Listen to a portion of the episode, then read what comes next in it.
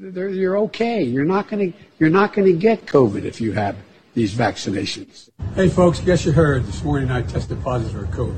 And when people are vaccinated, they can feel safe that they are not going to get infected. Dr. Fauci says he has COVID again. If you've done the right thing and gotten vaccinated, you deserve the freedom to be safe from COVID-19.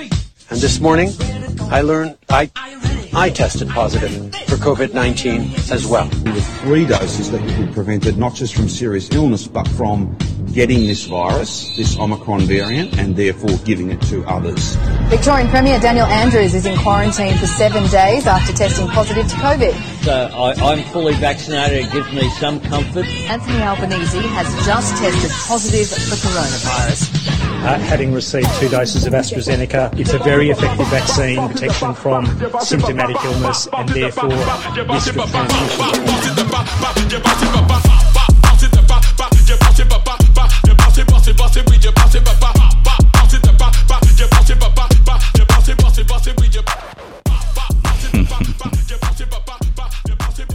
Tested for COVID? I have actually never had a COVID test. This doesn't surprise me in the slightest. Not even a little bit. Not even a little bit. Not even a little bit. I dodged and weaved. I didn't get vaxxed. I've gotten COVID, and I feel fine about it. Okay. Okay. What about you, Joel? Uh, I dropped out of society so that I didn't have to test for COVID. I hate taking tests. What's going on, everybody? This is Liberty AF podcast episode two coming at you bi weekly, obviously, based on our schedule. we're, we're early for, for the second. It's a little early. I thought it would actually take longer. um, I think we did our actual first one back in January. Wasn't it like So, so? That's right when we all got COVID. Yeah. Yeah. Oh shit. Yeah, you're right. Um, so yeah, we've got uh, myself, Josh, we got Isaac and Joel on deck for the uh, second episode with no particular uh, outline or agenda because that's just lame. Uh, I mean, it's not. We have them in our heads, but not any kind of like formal, you know, take down. Do we? I, actually I- have a couple it. things. I have Good. a couple things. I have nothing. Um, but it's always fun to kick off with a couple of uh, gaffs, if you will. So, um, yeah, this was one of my favorites from the last couple of weeks. That's why I and so damn many other people I grew up have cancer, and why can't for the longest time Delaware had the highest cancer rate in the nation. Um, like he's bragging. Yeah, it's I was I was a senator forever in this state, and it's so terrible. So- Everybody gets cancer. it's kind of like I know. Isn't isn't that an indictment against himself? kind of because it almost sounded like he was also aware of why it was happening. Yeah. like who who's to be held responsible? I'm going to Washington for you people right. for Didn't 40 we just years. Say COVID. I thought that was. No, no, this was the This was the cancer. gaff where he says, "I got cancer." I and so many others have cancer. in, in the state of Delaware because of like uh, they were you know their proximity to some sort of refinery. So he's saying he's That's like, why I and so damn many other people I grew up have cancer, and why can't for the longest time Delaware had the highest cancer rate in the nation. like when you were senator, Does he have cancer currently? that's what everyone's asking. So- we really can't take him seriously no matter what he says. So, I Well- mean, he's a liar. the one thing that had, he kind of had going for him was his handler at the time, or has been for a long time. I mean, he has his handlers, but Jill has kind of always been like, I always feel like she's in the background waiting for him to fall to do a trust fall catch or something like that. And you know, now she's off the She's deep a, end. She's a doctor of catching old people.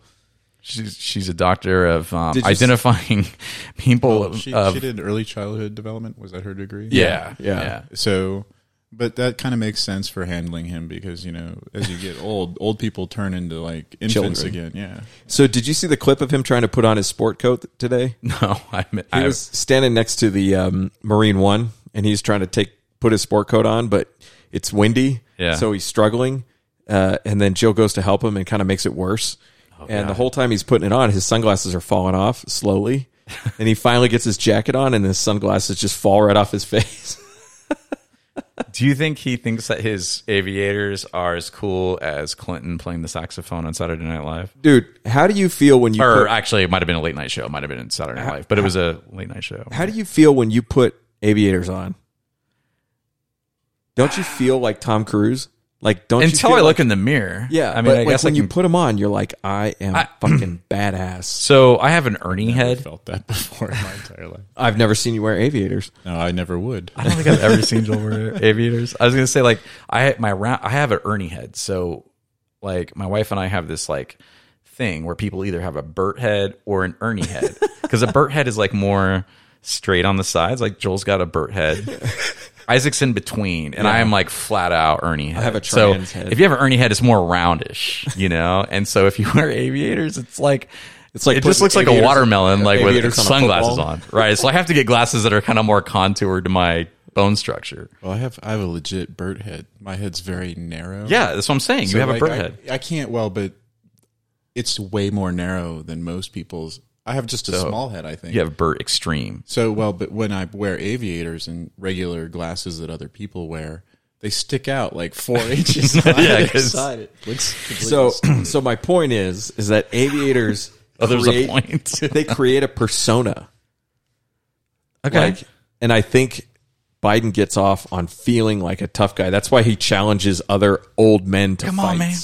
Not a joke. He's like, I will. Zero to 60. Let's and have a push-up contest right now. Like he challenged an old man to a push-up contest while he was campaigning for president. I think he gets off on the aviator persona. I think that's why he wears them. Well, and he's worn them a long time. I mean, it's cool. I'm not saying he looks Has- bad with them on. You Has he know, ever flown an aircraft?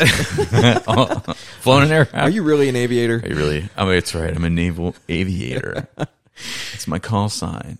Um, so uh, this one was this one was kind of entertaining too. I mean, I'm just kind of picking on the pres and the VP, but I mean, I am Kamala Harris. My pronouns are she and her. I am a woman sitting at the table wearing a blue suit. like when I first when I first saw that, I was just like, does everyone in the room? Plus, everyone should just know who the VP is, pretty much, who's involved in any kind of policy or anything.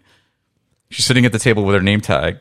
Is she that insecure that she has to tell everybody that she's the VP? And, and the thing, so what I gather was that that she was probably prompted to say it because, like, Oh, for I'm- audio podcasts, Yeah. like they're not visually seeing it. But at the same time, it's kind of like all she has to do is to say, you know, I'm Like- I'm Vice President Kamala Harris. Who's- Yeah, on, on my pronouns, and I, I'm sitting at a table inside of a inside of a building, and uh, you know, it's like I, I I know who you are. I get it. So you're listening to the recording of this, and you're like, "Who is that talking?"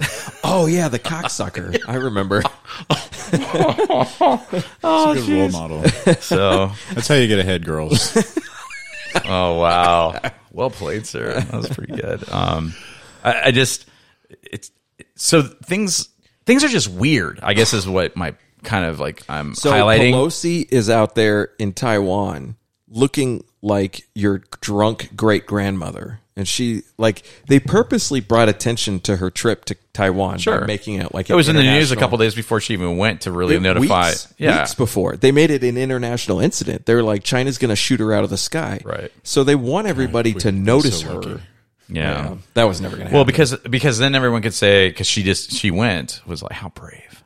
Yeah, She's but so brave. but my point is, is like they're purposely drawing attention to her, and then she gets up there and mumbles through this foreign policy or you know the speech about Taiwan. She's not making any sense at all. She's practically shaking from the DTS, and this is our representative that they wanted to put on a pedestal in front of the world stage.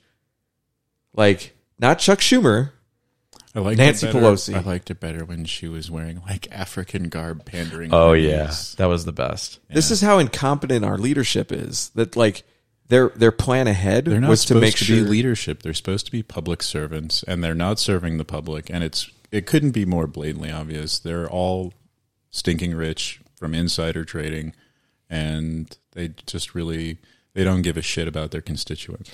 That's been true for a long time, but it's never been so obvious. Except, except, I think half the population doesn't think it's obvious. They think that's like just a lie that's being perpetuated by the alt uh, right. Part of it So- too is if if you don't watch the media on a consistent basis, like every single night after dinner, and like you're not deprogrammed yet to recognize that something is so ludicrous. It's so outlandish and just like obvious, you know, because you're basically watching this force fed narrative in a certain style format with all the packages and everything. Uh, You're you're just programmed for that cadence of information delivery. You know, so it just starts. Let's, let's think back to 2002 and 2003 to the run up to the Iraq War. Was it obvious back then that the conservatives were just shilling for? So I I thought so, but I I- I- I think was so, new too. in my discovery of kind of libertarianism at the time, Right. And so I was hyper aware of it, and I kept telling people like. Uh, this Department of Homeland Security thing. This sounds like a bad idea because eventually it's going to be turned around and pointed right at you. Right. So, You know, but it seems like there is rampant incompetence at the top now. That seems to me the difference between 2002 and 2003 and right now.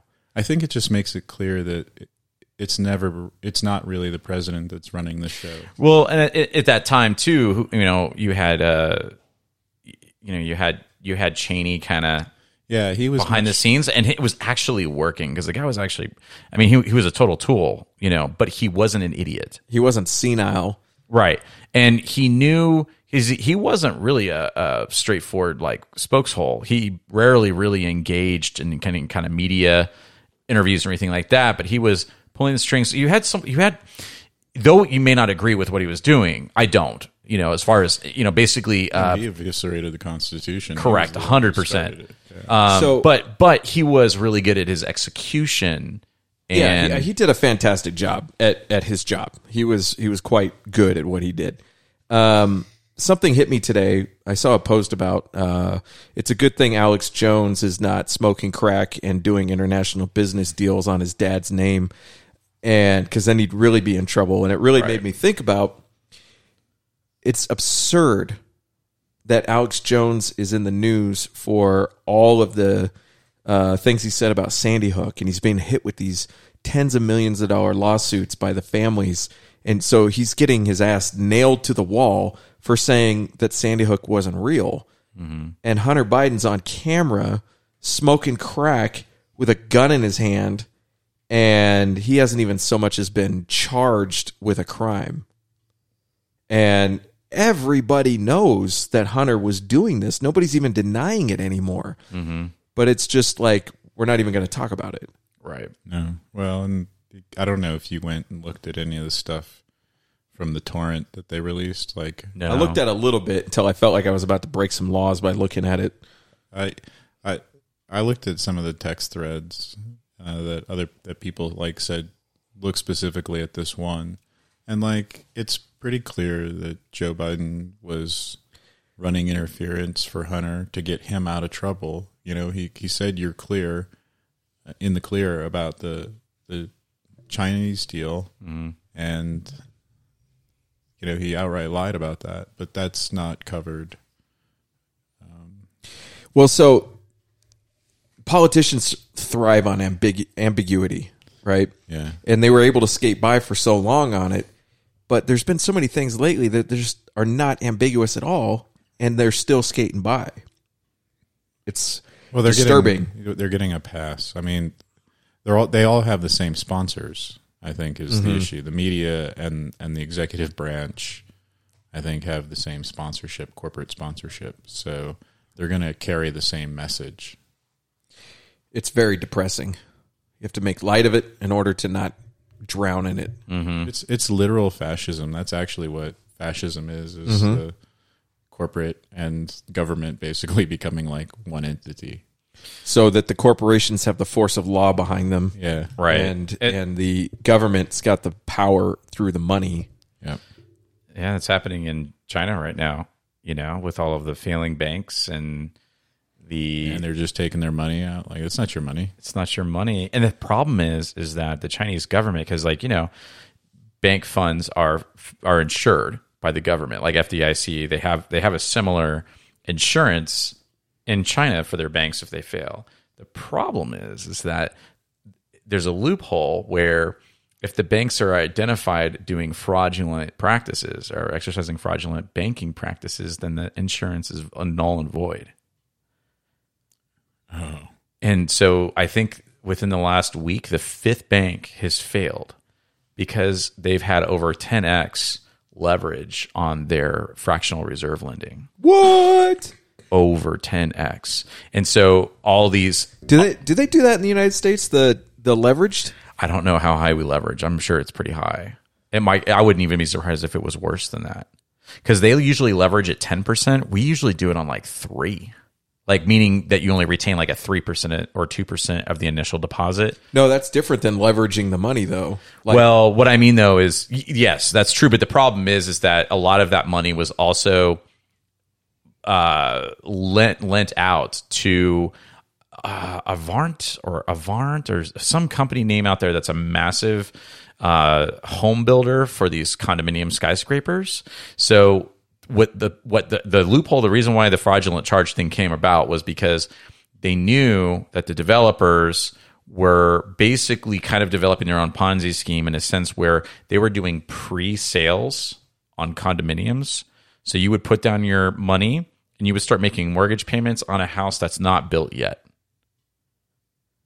Hmm. how fucking So retarded and so they were using that to like pay back their loans, but then they couldn't like build all the condominiums, and they needed to get more people buying houses and How doing could you pre-sales. possibly build a pyramid scheme off of this?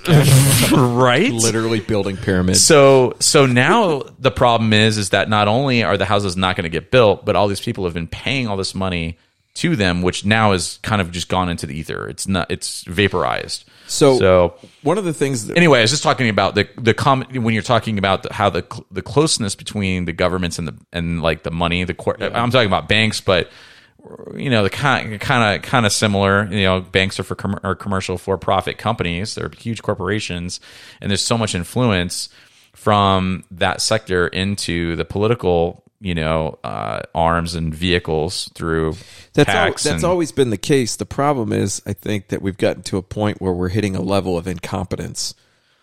Oh, a hundred percent. And it's happening on a global scale is the thing though. Like it's not like it's unique Well, I, to don't, I don't feel like the incompetence is unique to leadership. No, not at all. And, and, and so, because I mean, you know, with an you know an autocrat at the he- at the helm, basically making the decisions, like this person has to be one hundred percent right, and if they're not, everyone's fucked. And the problem is, we don't necessarily have that much power within one person, but they're they are kind of like in a handful.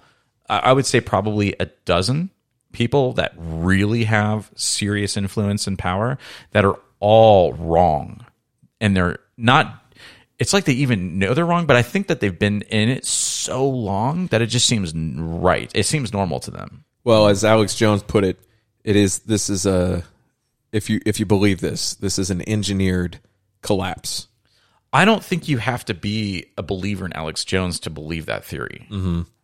i think that's getting becoming more and more accepted is like mm, yeah that's probably i can see this like you can kind of see that it's like engineered design because when you say something was engineered or designed or planned then you're kind of drawing a parallel to conspiracy because Mhm. of all these people agreed to do this knowing that it'd be a bad outcome and are It choosing just seems like all the solutions that are being passed by the governing bodies, it, it looks like they're intentionally making the problem worse.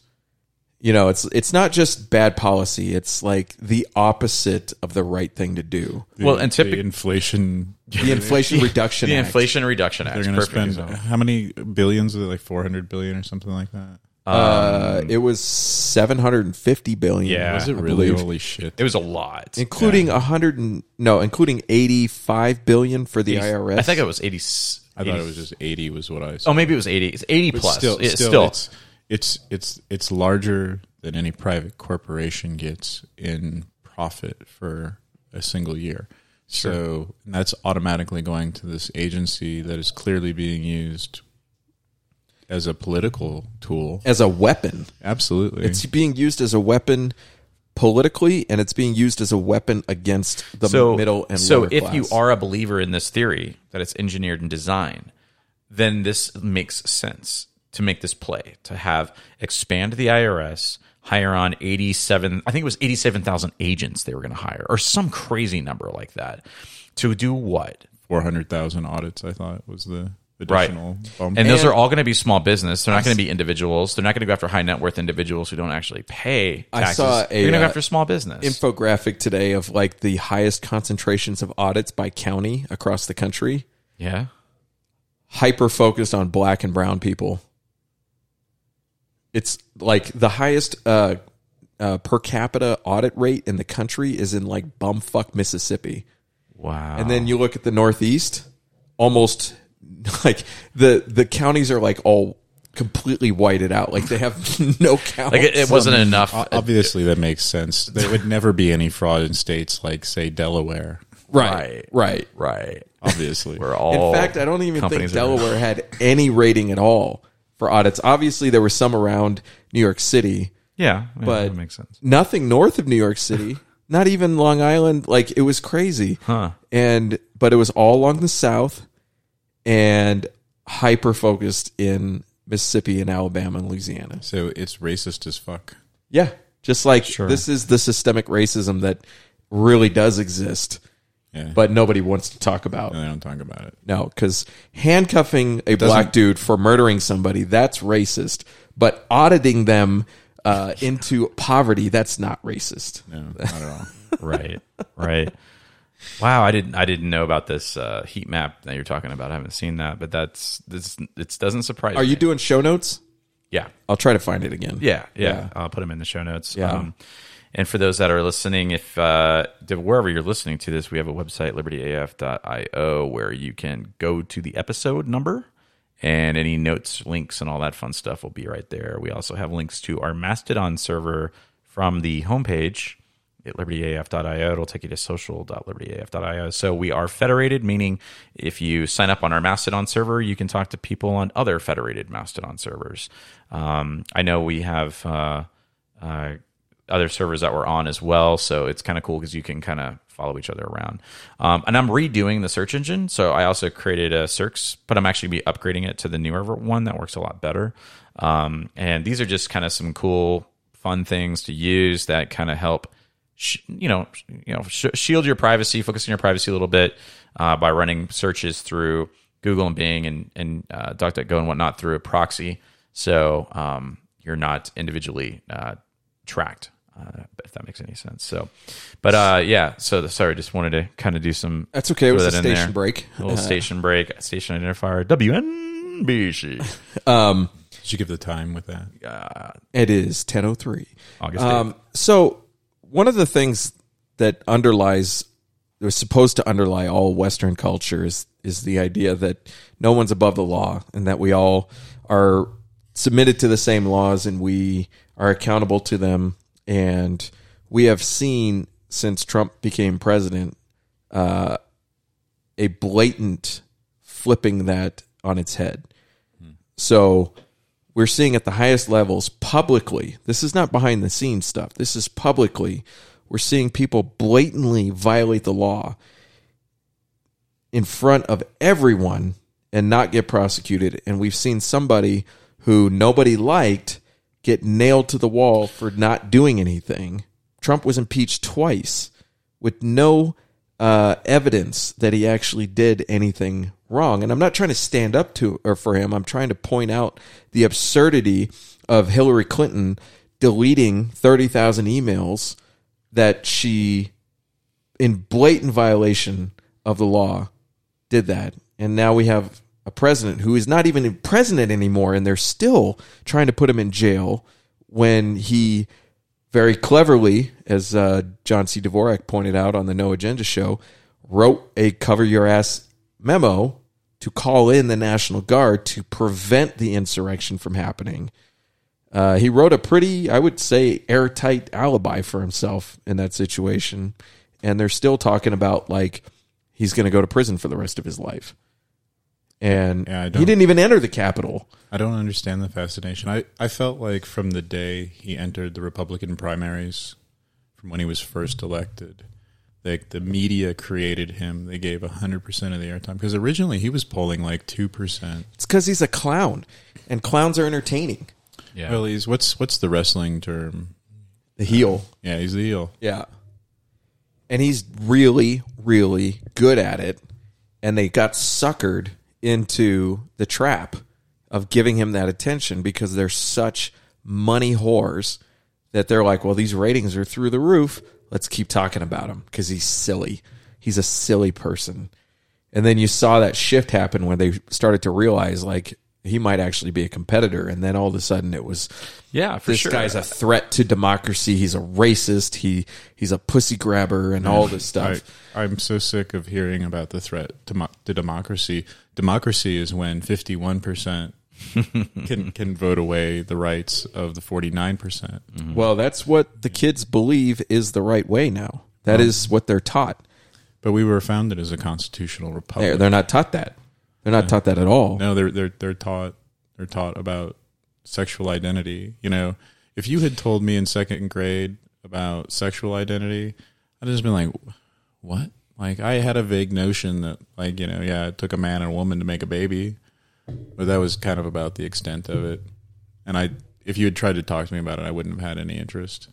Maybe that's just like an autistic kid thing. I don't know, but no, I mean that's kind of how I was at that age. You know, if you would have brought a drag queen in, I wouldn't have known what the hell to think about that. is and this I, a man or a woman? Like I would have just left confused. I think. yeah, I mean that's well, and that's. Did you see that clip I sent you the other day about? It was like uh, the the school board member saying, you know, we're woke. Mhm. And we're going to get them from the inside. We're in a position of we're in a uh, position of power, of power to basically and you know spread this wokeness from the inside to So- these grade schoolers. people people look at this as like a a problem of of uh, well they're getting the wrong message and you know the anti woke are like And this was in Florida. yeah they're not treating I don't think people are treating this problem for what it really is which is this is a religion Well, actually, I was so I was having a conversation about this yesterday, and it's I look at it as more of a cult, more than a religion. well a cult because is just a young religion well, the reason why it's the reason why is because it's not enough to be um accept like accepted. It's like you have to be an ally. You actually have to strap on armor and now fight. It's you not to, you have to strap on a strap on You have to strap on a strap on. Well, and but there's also this demand for submission, right? Like Sure. you have to you have to be subservient. You, you have get to, you get traumatized and then you get brought back in if you play the game which is that's how cults work you initially get rejected and told what a piece of shit you are and then you are brought back in under a set of rules. And if you step outside of those rules you're re-traumatized as you are here because the outside, Outside world world rejects you. so you know so religion holds people to a standard. And the idea you know the the pure idea of religion is that you have an ideal and that the ideal is upheld at all costs. And that your job as a follower of the religion is to try to attain that ideal and recognizing that as an ideal by definition you cannot attain it but you strive for that for the redemption of your soul and the redemption of your life that's the pure version of religion. A cult is trauma plus mind control plus punishment. And that's the way this operates. If you step outside the lines, you're canceled. Well, you are ridiculed. You are shamed. It's education and rule by fear, fear making you fearful of offending somebody, and and, it's not done so with as a lie. It's done so as a lie. So like the, the the phrase, the slogan, "Love is love." What does that even mean? Well, isn't the implication that it's okay to just love whoever you want to love? But that's not really the way it works. Well, that's not what they're that's not what they're demanding at this point. Like I personally don't care what you identify as or who you fall in love with. I just want to go back to the day when your sexual preferences weren't the first thing you talked about when you met somebody. right or and it's it's done because it's this push to identify by pronouns which don't Mhm. even grammatically have any sense at all to call somebody plural I, I just you know or or being fluid so they're going to wear a name tag of what they identify as that day so it's like hey it's make believe and today i'm a princess and tomorrow i'm peter pan you know what i mean and so like today you're going to be i'll be a girl tomorrow i'll be this and maybe the one day i'll be non i just want to identify as anything Yeah. and it doesn't matter how i dress because that's just how i feel you just have to refer to me based upon what tag i'm wearing that day and Th- it's like There's a key phrase in there. You have Right, to. you have to. This is control. You are attempting to control me by controlling the way that I speak. If you can control the way someone speaks, you will control the way they think. And you have power over them if you control the way they think. So this is a power game, which is again part of the definition of a cult. And there's a very strong power dynamic going on. Mm-hmm. And so but fundamentally it's acting like a religion even though these people call themselves atheists all, pretty much all of them will call themselves atheists. They are practicing a religion a religion with with very few defined ideals. The only real ideal in this religion is who is the biggest victim. Mhm. and that is a way of reducing everybody to their uh, weaknesses and reducing everybody to whatever their flaws are even though we wouldn't call them a flaw because no you're you're who you are and you should celebrate that. It's it is a flaw. If you're being victimized then that's that's a flaw that you have that's being exploited. And they wouldn't look at it that way but as far as like interpersonal interactions go that is Mhm. a flaw. I'm not going to pick on you because you're awesome i'm not going to be like this guy has it all together he's rich he's powerful he's famous he's good looking he's great in the sack i'm going to pick on him you're going to pick apart whatever you think is a flaw that's what you're going to use to try to bring him down so this victimhood is just like displaying your flaws in front of mm-hmm. the whole world and celebrating them. And I feel like we're doing that with mental illness at this point. We're celebrating mental illness instead of treating it or preventing it. It's just no, it's okay that you're uh, you have antisocial personality disorder, or it's okay that you're so depressed you can't get out of bed. You do you. You take care of you, honey. It's like putting all of your flaws at the front of you, who you are, and celebrating well, and, that. and rather trying to root down to the you know real questions or concerns or issues that that kid or adolescent is going through it's like make them feel like no no this is normal and and we'll we'll prescribe you some stuff you know to get you through it whether it's an antidepressant or it's an upper like Adderall or whatever the case may be. And then it's like now we're invoking mind control along with substance abuse because that's in my opinion i not a doctor i don't have any scientific data but it's just from like my experience. And then you you know you tie in the hyperconnectivity.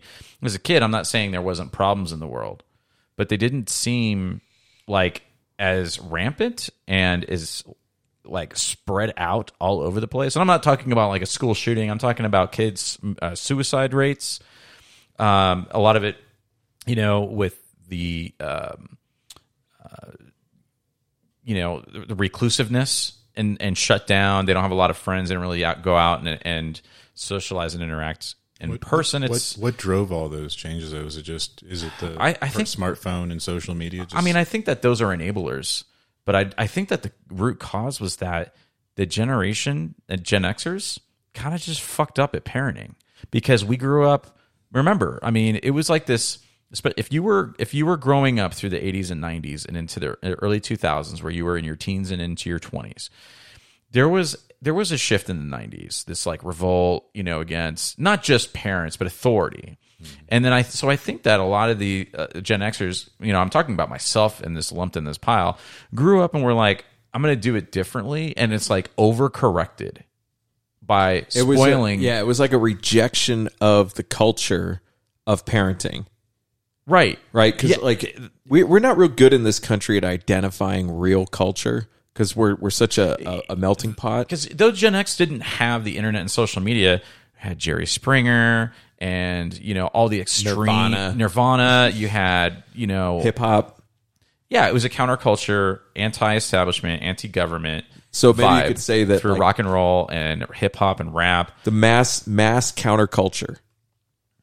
right? Which is is kind of funny. It's like the way that Rage Against the Machine became an extension of the mach- It- machine. Yeah. It's like a It- mass Rage sure for the machine. Rage and for the difference machine. is is that like it's not unique to our generation. If you grew up and you were the same age in the '60s, there was the same rebellion against the decisions that were being made by the power structure during the Vietnam War. But I but the difference was was that it was all preached in like love and free, being free and kind and giving Well, and that's, generous. that's the message now, even though it's really the opposite well, of that. But it- I think it maybe, is, but it's kind of the same. It's like a similar, has similar characteristics. maybe maybe the difference between the '60s and now. Joel's over Joel's there over here just choking on the ball. choking on the ball. Maybe the difference between then and now is the strength of the culture. The strength of the parenting culture at that time was enough to keep it under control. But gradually through the generations, the parenting culture itself fell apart. And the strength of the Well- mass counterculture overtook it. And, and let's be honest, like if you were a kid in the '90s and you thought you might be gay, you didn't really want to talk about it. For you know, it just wasn't widely accepted. And now it's like this overcorrection of like, oh my gosh, that was like not I really. think the- that's a symptom. well, Oh, yeah, I know. I know of people who are like. It seems like they're rooting for their child to be anything other than Straight. What what, what anything yeah. other than normie. Yep. right? So Yeah. this is like again, this is like the massive overtaking. The the counterculture has become the mainstream, and so now the normie culture is all of a sudden the counterculture. So you've seen the meme of like punk rockers in the '80s was like uh, middle finger, fuck you, fuck the government, and now punk rock or counterculture today is like a family of like two parents and three kids and you know and everybody's like normal and straight and all that that's like the counterculture now right. um and so i think i think that that counterculture that that element always is going to exist. There's always going to be rebellion against the culture. But all of a sudden through the 2000s and especially in the last 10 years we've seen the sh- the shift of the counterculture actually becoming the mainstream. And the counterculture is wide ranging like it, it covers everything from the artsy types who you know can't hold a job to uh I'd like to see myself there. so now it's like it's like you want to be counterculture but like what does that even mean you know like how do you how do you actually be counterculture now Homestead. homestead yeah, yeah, Homestead. Like i don't watch cnn eating, i don't watch fox news eating, either eating raw food instead of bugs, and you know, like I don't know, reloading your own ammunition. oh wait, that's terrorist. You're a domestic Well- terrorist if you do that. anything that goes counter to this cancel culture or to the uh, to the counterculture is now seen as a threat to the counterculture just like back in the 80s the counterculture was seen as a threat to the mainstream. That's why you had Tipper Gore on TV talking about NWA because they were a threat and now it's flipped. And you go on TV and you go on Tucker Carlson and you talk about the nuclear family you are now the threat. Yeah. Yeah, well, I mean, look what's happening to Mike Glover right now. Yeah, yeah. You I called that shit from the moment I saw it. So Mike Glover is a former Green Beret who um, has started a YouTube channel, pretty successful one. It's pretty good. Uh, he does good content. He knows what he's talking about. He's got lots of experience backing it up. And in 2020, when everything went to shit in in June of 2020, uh, he noticed a, a big gaping hole, and that was the um, the what's the word I'm looking for? Um, cooperation Right. between people to resist the violence of um, whatever's going on. Yeah, riots or anything, really. I mean, So he started this movement called the American Contingency Movement, and the idea was to hook up like-minded people so that if anything happened in your area, you could provide aid to each other, and that might be food, water, transportation, communication, security, anything to help stabilize an unstable area. And I remember watching him with his video. He did one of his tabletop videos, and he's like, "We're starting this thing just called just for context, he has a big another company and a YouTube channel called Fieldcraft Survival, where he's Right. really big into like teaching people how to like survive in the wilderness and all that kind of fun stuff. Yeah, he's a survival minded person. Right. So I remember watching the video where he announces the American Contingency Project, and I was like, "You dumb motherfucker! Yep. Like you are going on a list." I even it was so obvious to me. I even wondered if he might be uh, an FBI plant, just like Stewart Rhodes from the Three Percenter Group. Right. You know. Yeah. Yeah. And I was like, "How can he be this dumb?" And then last week, I think it was, Right. somebody leaked out the FBI documents that identified the It was uh, Project Veritas. Project Veritas Yeah. leaked a document identifying American Contingency Project project as uh, a domestic terrorist extremist group. Right. And he puts out a video like, "How could they do this to me?" I'm like, "Dude, how could you not see this coming?" I, I was thinking the same thing when I saw because I watched it and I was like, yes, this sucks. Yes, this is wrong. Yes, I agree with you. But why are you surprised? yeah. So for somebody who is, And it wasn't that he was just identified by the poverty loss or the uh, Southern Poverty Poverty Law Center. It was the FBI. It was the FBI. It was the FBI watch list. And, and Or, one uh, of the points he made, which is an excellent point, is that once you are identified, that allocates funding for monitoring and disrupting you. Right. That's why this is such a big deal because the FBI now gets a budget to go after him. Right.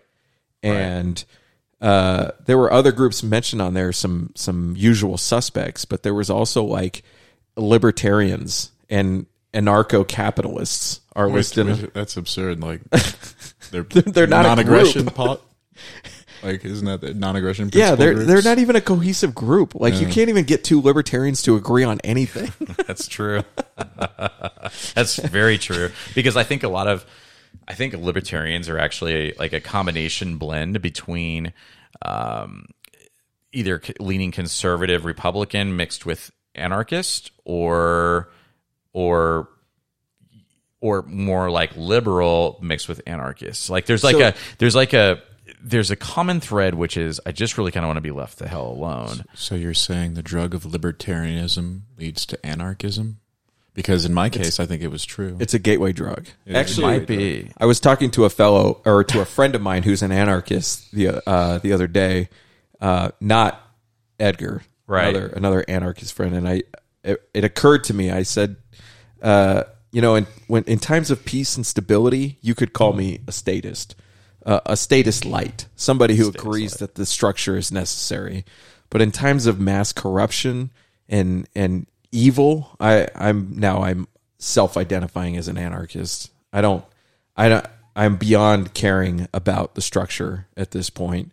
Um, we are we are blasted headlong into tyranny, and uh, if we don't figure out how to pump the brakes, we are going into a worldwide authoritarianism, and it's going to become extremely hard to resist it.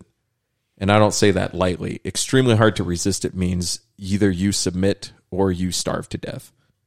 Or you submit and starve to death, which is what they're always wanting, right? Right. Uh, that would make sense. It's it's the story usually how it works out. Yeah. practically. It's a it's a convenient tool, hunger. It works really well. Yeah, well, I Well, mean, they, then you just they're sure predicting a lot of starvation, and it seems like between Oh, bro, that's all capitalism's fault. yeah. well, so pure capitalism, you don't fuck with the markets, right?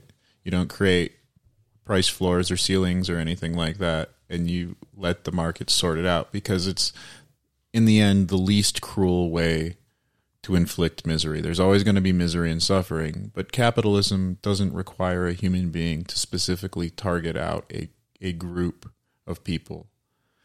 That's where that's where you know communism comes in and says, "Oh, you're either with us or you're against us." You know, like I think that's kind of That sound you sound like George Bush when you say that.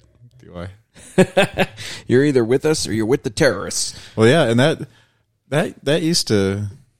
I almost fell for that split second. I was like, "Well, damn, that's powerful." And then I'm I not went, a terrorist. And then I went, "Wait a minute, wait a minute, wait a minute. Weren't we going to audit the Pentagon right before September 11th? Whatever happened to that audit? Wasn't there like significant sums of money missing? Like, According to trillions? Donald, according to Donald Rumsfeld, yes, there was a significant amount of money missing from the Pentagon on we- September 10th. Did we ever talk about that again? Uh, no, September 10th, 20, 2001 was the last time we talked about it. It just the media dropped that. Yeah. yeah, Well, you know what they're running right now in the last five to ten minutes to an hour. Time Magazine, Washington, uh, the Wall Street Journal, the FBI has raided Donald Trump's home. Oh shit! FBI searched former President Donald Trump's uh, the Mar-a-Lago estate down in Florida as part of a, an investigation into is whether another element of fascism. into whether or not he took classified records from the White House to his Florida residence. people familiar with the matter said Monday. So you can have a server in your house, but you can't take documents.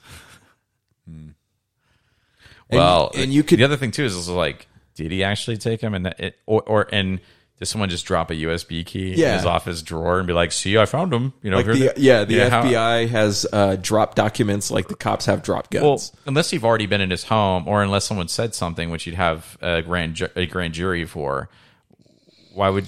All right, so let's hear some predictions. Two years from right now, Oh, God. Donald Two- Trump in jail or not in jail? Two years from right now, Nah, no way. I think it's possible. I think it's very possible. I think they'll try to send him to jail. I think he's connected and funded well enough that he avoids arrest and incarceration. That's a bold prediction. Make it interesting. I like it. All I right. like it a lot. I, I'm, I'm gonna go a step further. Oh shit! I'm, I'm just going to say I'm I'm gonna go ahead and say In if that if that happens, DeSantis uh, pardons him. Dude, if oh, that's epic. Oh, I like I like the I like that a lot. You are really putting yourself out there. That is the ultimate hard flex, dude. You know what I'm saying? Like that would be, dude. I think Because I think pop. I think Civil War might pop off it, uh, over that one. Dude, DeSantis is like the squeaky clean version of Donald Trump. Right.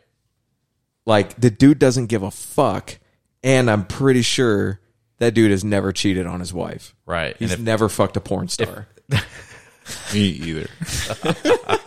I have that in common with Don, DeSantis. Because it's like if you did and you were being, you know, questioned, it was like, did you fuck the porn star? You'd think by Yes. now it would have come up. Yeah. For yeah, I would expect that. Oh, by now, for sure. Yeah. I mean, just he's had a target on his back since COVID started. Sure. Um, and and he's going full balls to the wall right now in Florida. He's suspended and fired his uh, state attorney general. Yeah, who then tried to claim that you know he was beyond uh, the authority of the governor, and that he still identified that he was in that position.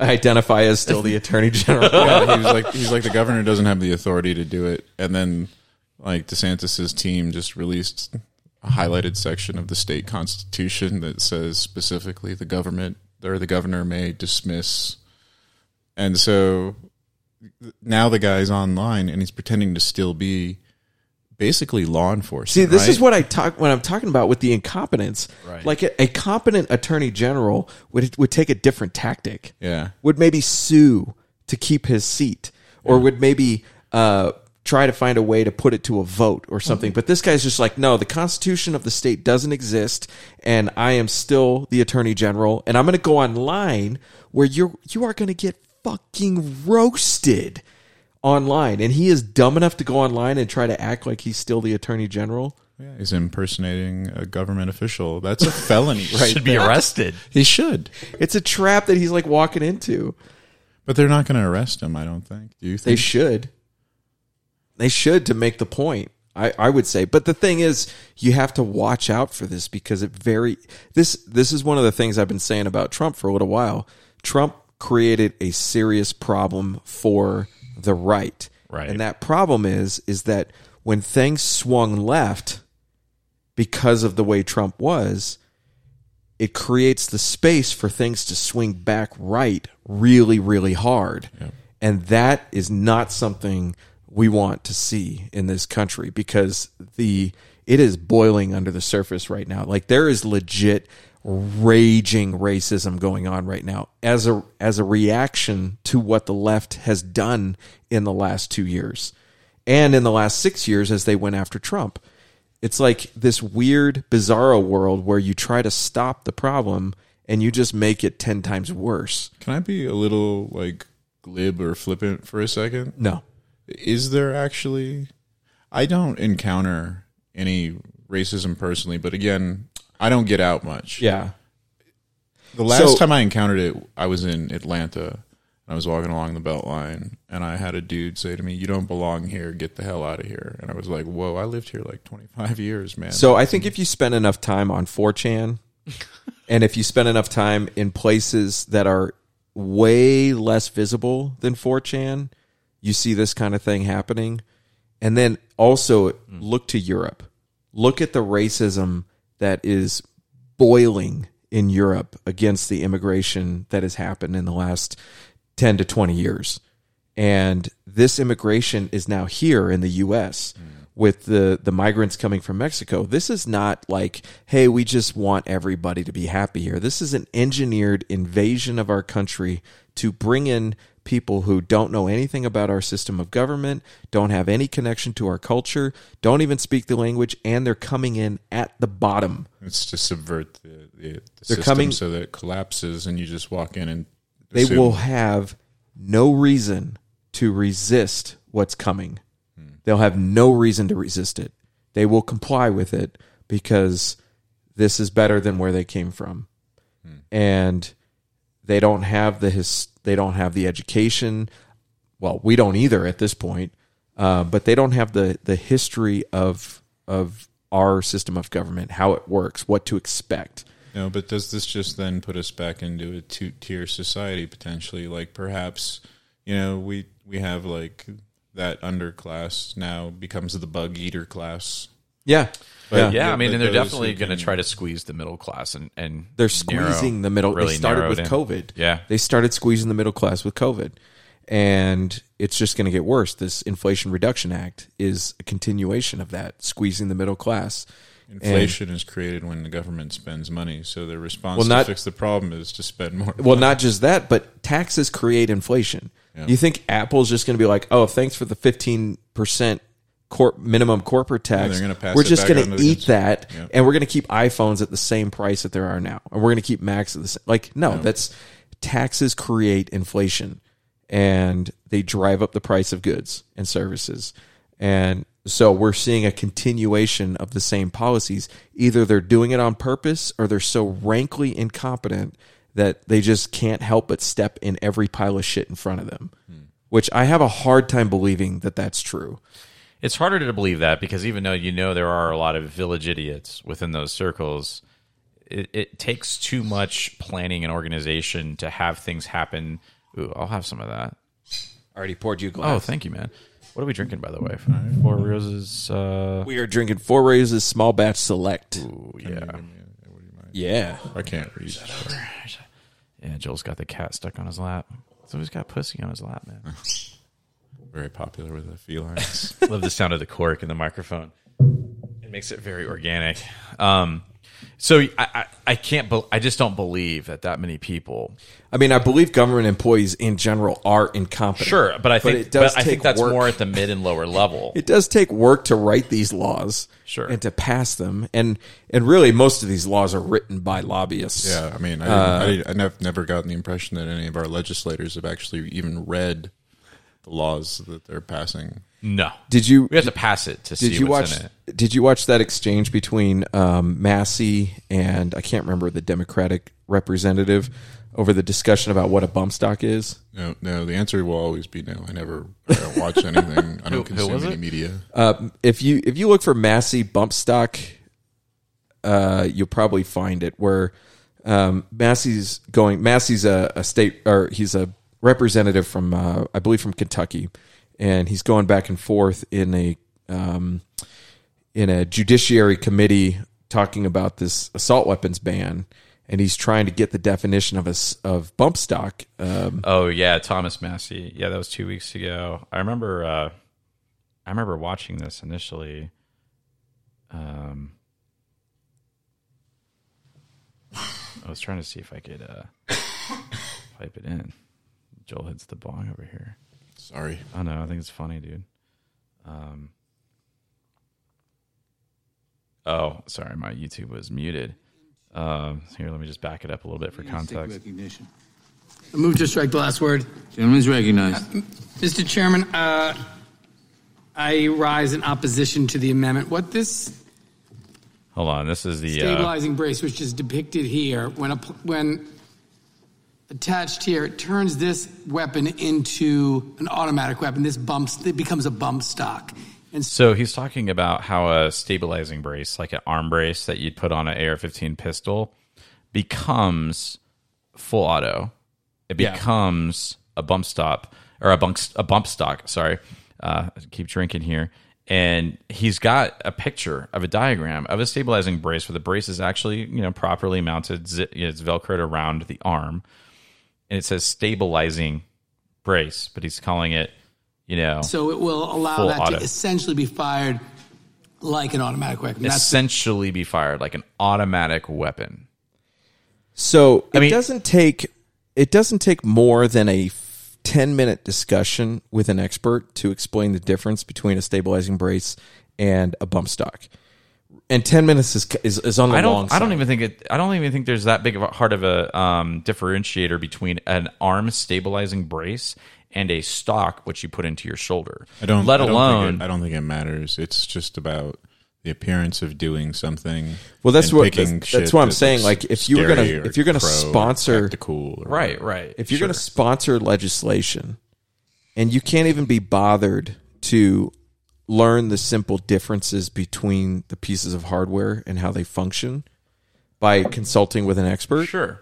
it just demonstrates that you really have no idea It would be trying to like legislate force induction motors versus naturally aspirated motors and manuals versus you know automatics without It- understanding how a car like works at all. and it's like confusing a manual with a forced induction You, you know, it's like, well, if it's if it's got the V8, then it's safe. But if it's got the V6 with a supercharger, then it's then it's not safe. Or you know what I mean? It'd be like that doesn't even make any sense. Like what you're saying doesn't even like you're you're speaking on a topic that you have no No. authority to speak on. Like this act is going to stop inflation in its tracks. right. So th- there's a there's a failure of the media to investigate and and qualify those statements. You know, they just accept them for what they are, even if it's obviously something that that cause will not have the effect they're saying. Like every human being alive knows that it will have the opposite effect.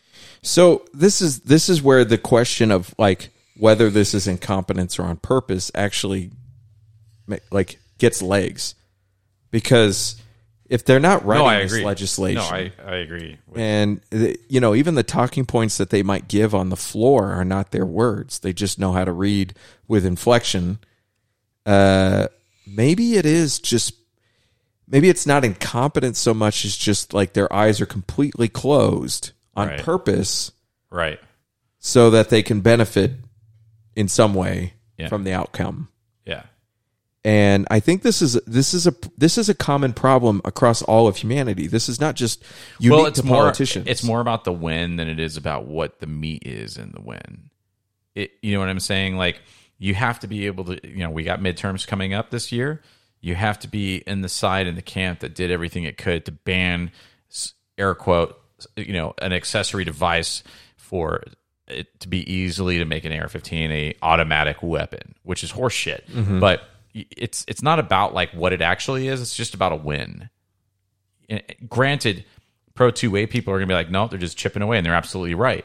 But for them, I mean, they, maybe they feel that way, but I think for them, it's more about passing something, anything, and the more scary it can sound, the better off it will be. And then it's like they can, you know, tout that through their oh, Well, election through the election cycle Just keep pumping the population full of fear, like and misinformation. This is misinformation. Yeah, well, they're, they're creating an intentionally terrified population.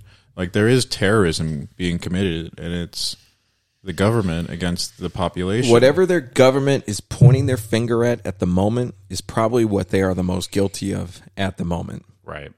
And, and this idea of going after domestic terrorism while they are terrorizing their own people, The domestic. which they did in March of 2003, they terrorized the American people into a war against terrorism. Yeah. And and people were legit freaked out that Saddam Hussein was going to launch intercontinental ballistic missiles full of sarin gas at the United States. And that he had all the terrorists hiding in his basement. Wasn't there like yellow cake plutonium too? Mhm. There was talk of that. And so, and, a, a guy who barely had the resources to keep his own people under control was somehow going to mount a nuclear attack against the United States. And see, this is why I say I lean more towards the plan planned engineering versus incompetency because at the same time, the U.S. is highly competent at doing information gathering, data analysis, But it seems uh, like- co- like- collaborating with Israel to do the centrifuge uh, destruction through a very Oh, yeah, that- difficult that process worm. with Stuxnet virus getting into Iran in a closed, air gapped environment. I mean, that can, I, I don't.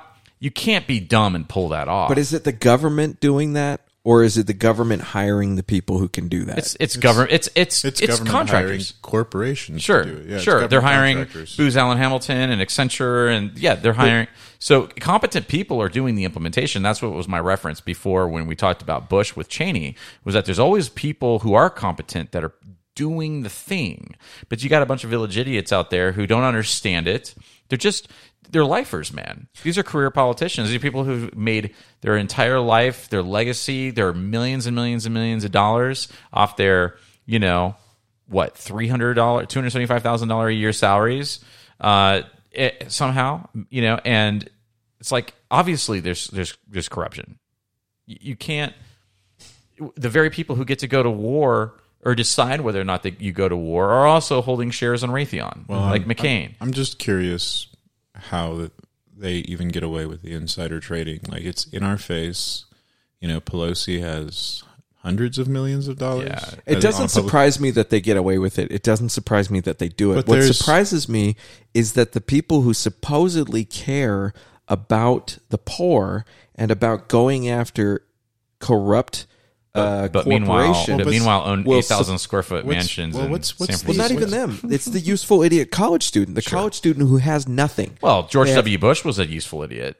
The college student has nothing, has no assets, has no future, has no aspirations besides changing their gender, and yet they somehow fall for the the idea that there's nothing wrong with their side of the aisle insider trading. Like that's what baffles me. I Well, don't. which- I it's don't the same know. reason why you but know- I f- even from just like okay, there's always kind of been this notion that the lawyers will save us kind of thing because there's a buck to be made in these gross violations of things, and there's an original provision of the constitution. No, no, not an original. I think the Fourteenth Amendment includes the Equal Protection Clause. Somebody looked at. Mhm. I, I don't know where it is, but basically, the Equal Protection Clause says that the law applies to everybody equally. And so, if it is illegal for a private citizen to use insider information to benefit on a public market, then it seems like it should be equally illegal for a representative to do the same thing. So I think the idea here is is where the information comes from. So one of the ways, uh, and I've learned a lot about this in the last few years. One of the ways the laws work in Joe, he just crashed his glass into his mic. And whiskey hit the microphone. Um, one of the ways that the law works is by not excluding something, so thereby including it. So insider trading is defined as maybe inside business information that you might have as a as a member of the business or an integral part of the business that if you make decisions on that lead to a profit ahead of the time that everybody else knows about it then that's insider trading. But when you're a politician and you write the laws you might not know anything about the actual business dealings going on but you know how the law is going to change and affect uh, the value of that business. And so by exclusion it's not prohibited. So, is it fair for the average person to think that that's ethical? No, no, no, no. It's not ethical at all. But but we permit it. But we permit it. And this is what baffles me is that the people who are supposed to care about inequality don't seem to care about this rampant corruption that is by definition inequality. Well, we're not all privy to the same information. I think the people in misery don't actually want to be out of misery. They don't want things to be better because then they lose their right to right complain. get back to the to the who's the big, biggest victim Yeah. Right. so as long as things perpetuate the way they are they get to cry that they're the biggest victim And and so they're just picking the side that pays the lip service to them. or literally pays them Yes. with stimulus and and college tuition reimbursement Yeah, and- but once the petrodollar is dot dead and you know, we have I don't know, fifty trillion dollars in printed currency floating around or in C you know, central bank digital currency or something like that, then what's it really going to be worth? You know, oh yeah, hey, the government's paying everybody hundred thousand dollars a year, but what's the what's the real value? Well, if you don't know anything about economics, how how effective are you going to be able to think about what's going on around you? well, not You're going to be you have to submit to what you're being told because uh, you don't have a foundation to to The crazy thing is, I know a lot of smart people who figure that stuff out on their own without like a formal econ class. you take enough ass beatings, uh, financially speaking, you will start to figure things out. Yeah. If you are paying attention to those ass beatings, if you're thinking as a victim, then it's just going to be a long series of ass beatings that you didn't deserve. And No, if but- it's not but- your fault, then there's nothing for you to do about it. But you it. get a reward for your suffering being a victim. Right. And so then you learn that relationship. So you're just on to finding the next thing that you're a victim for. Right. It so, perpetuates itself. So if you take like, let's just take buying cars for an example, right? How many cars have you bought? You think? Uh, probably around fifteen or so. How about you? Probably 10. 10. I'm around 20 or so. Uh, have you ever taken an ass beating? It, I had in the beginning. I Mhm. learned, and I learned the process through, you know, experience. And ass beating could be like a bad interest rate, or it could be a bad car. It could it Or- could also be falling for a bad extended warranty Yeah. or not just accepting all the dealer an- delivery fees. basically an and- unequal exchange, right? Right, Like, and right. and the, the severity of that unequal exchange, we might call that an, an ass beating, or uh, we might just call that like not a great deal. But you've learned from that, and now, how confident would you say you are in entering that process and not taking an ass beating? Pretty reasonably confident. Right. I mean, Because you took responsibility for your ass beating. Absolutely. Right. Even if you go to a dealership and you get raped by the dealership, at some point you're going to be like, I should have known better.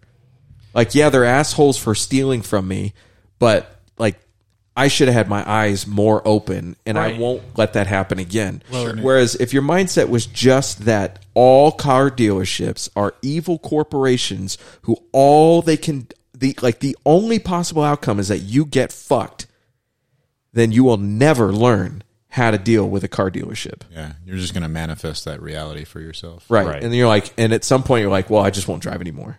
right. like that's that's just the way it is. Or, or, or you, it's somebody's going to give you some money and you're like, it's okay if I get ass fucked because this money was free. And even though it's an unequal system, uh, it wasn't my money in the first place. So I don't have an incentive to learn how to not get ass fucked at the dealership. Well, and that's how you condition people to be okay with the you will own nothing. And Be happy. You'll subscribe to a vehicle. Mm-hmm. It's- You'll it's pay a a, subscription fee, responsibility. like a See, I- Owning things is a responsibility. And victims do not want responsibility. They want to shift that responsibility to somebody else.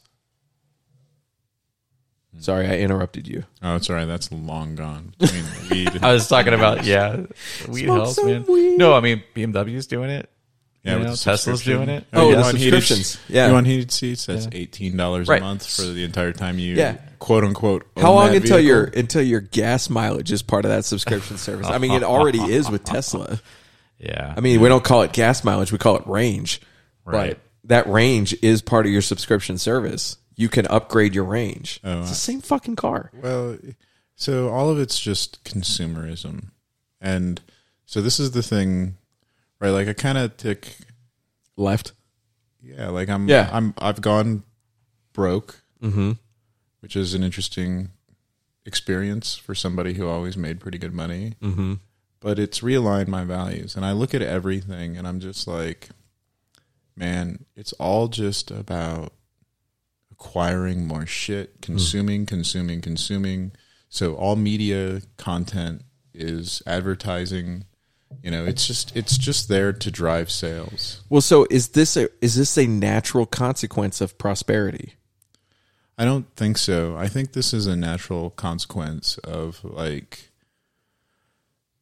people who said they were promoting marketing but were perhaps engaging in psychological warfare against the American people, like Edward Bernays and We're, shit. we're, yeah, people you like know, that. we're never going to be able to extricate psyops from marketing because they were born of each other. Mhm. You know, and so Mark, well, maybe that's not true because marketing existed before Bernays, but it was just not sophisticated No. at all. It was like hard, very hardly, uh, very hardcore, rudimentary marketing. Like, if you happen to be in the market for a plow, I also make plows, and these are my plows in case you want a plow. And then with Bernays, it was like, you want a plow, you need a plow and oil and debt. And Yeah, I think this. I think this fits in perfectly. You know, man, it could be worse. A woman could cut off your penis while you're sleeping and toss it out the window of a moving car. There's always that. I don't know. It's just when you buy furniture, you tell yourself, that's it. That's the last sofa I'm gonna need. Whatever else happens, got that sofa problem handled. I had it all. I had a stereo that was very decent, a wardrobe that was getting very respectable. I was close to being complete. Shit, man, now it's all gone. All gone. All gone. Do you know what a duvet is? Comfort. It's a blanket. Just a blanket. Now, why do guys like you and I know what a duvet is? Is this essential to our survival in the hunter gatherer sense of the word? No. What are we then? Uh, consumers. Right. We are consumers. We are byproducts of a lifestyle obsession. Murder, crime, poverty, these things don't concern me. What concerns me are celebrity magazines, television with 500 channels, some guy's name on my underwear. Rogaine, Viagra, Olestra. Martha Stewart. Fuck Martha Stewart. so the thing is, is like when you get down into our lizard brain, we're really not that sophisticated, right? And, and and what's primarily in control of uh, most of our actions and our emotions is our lizard brain. Our frontal lobe is a luxury, and a lot of us do not really use our frontal lobe to its really maximum potential.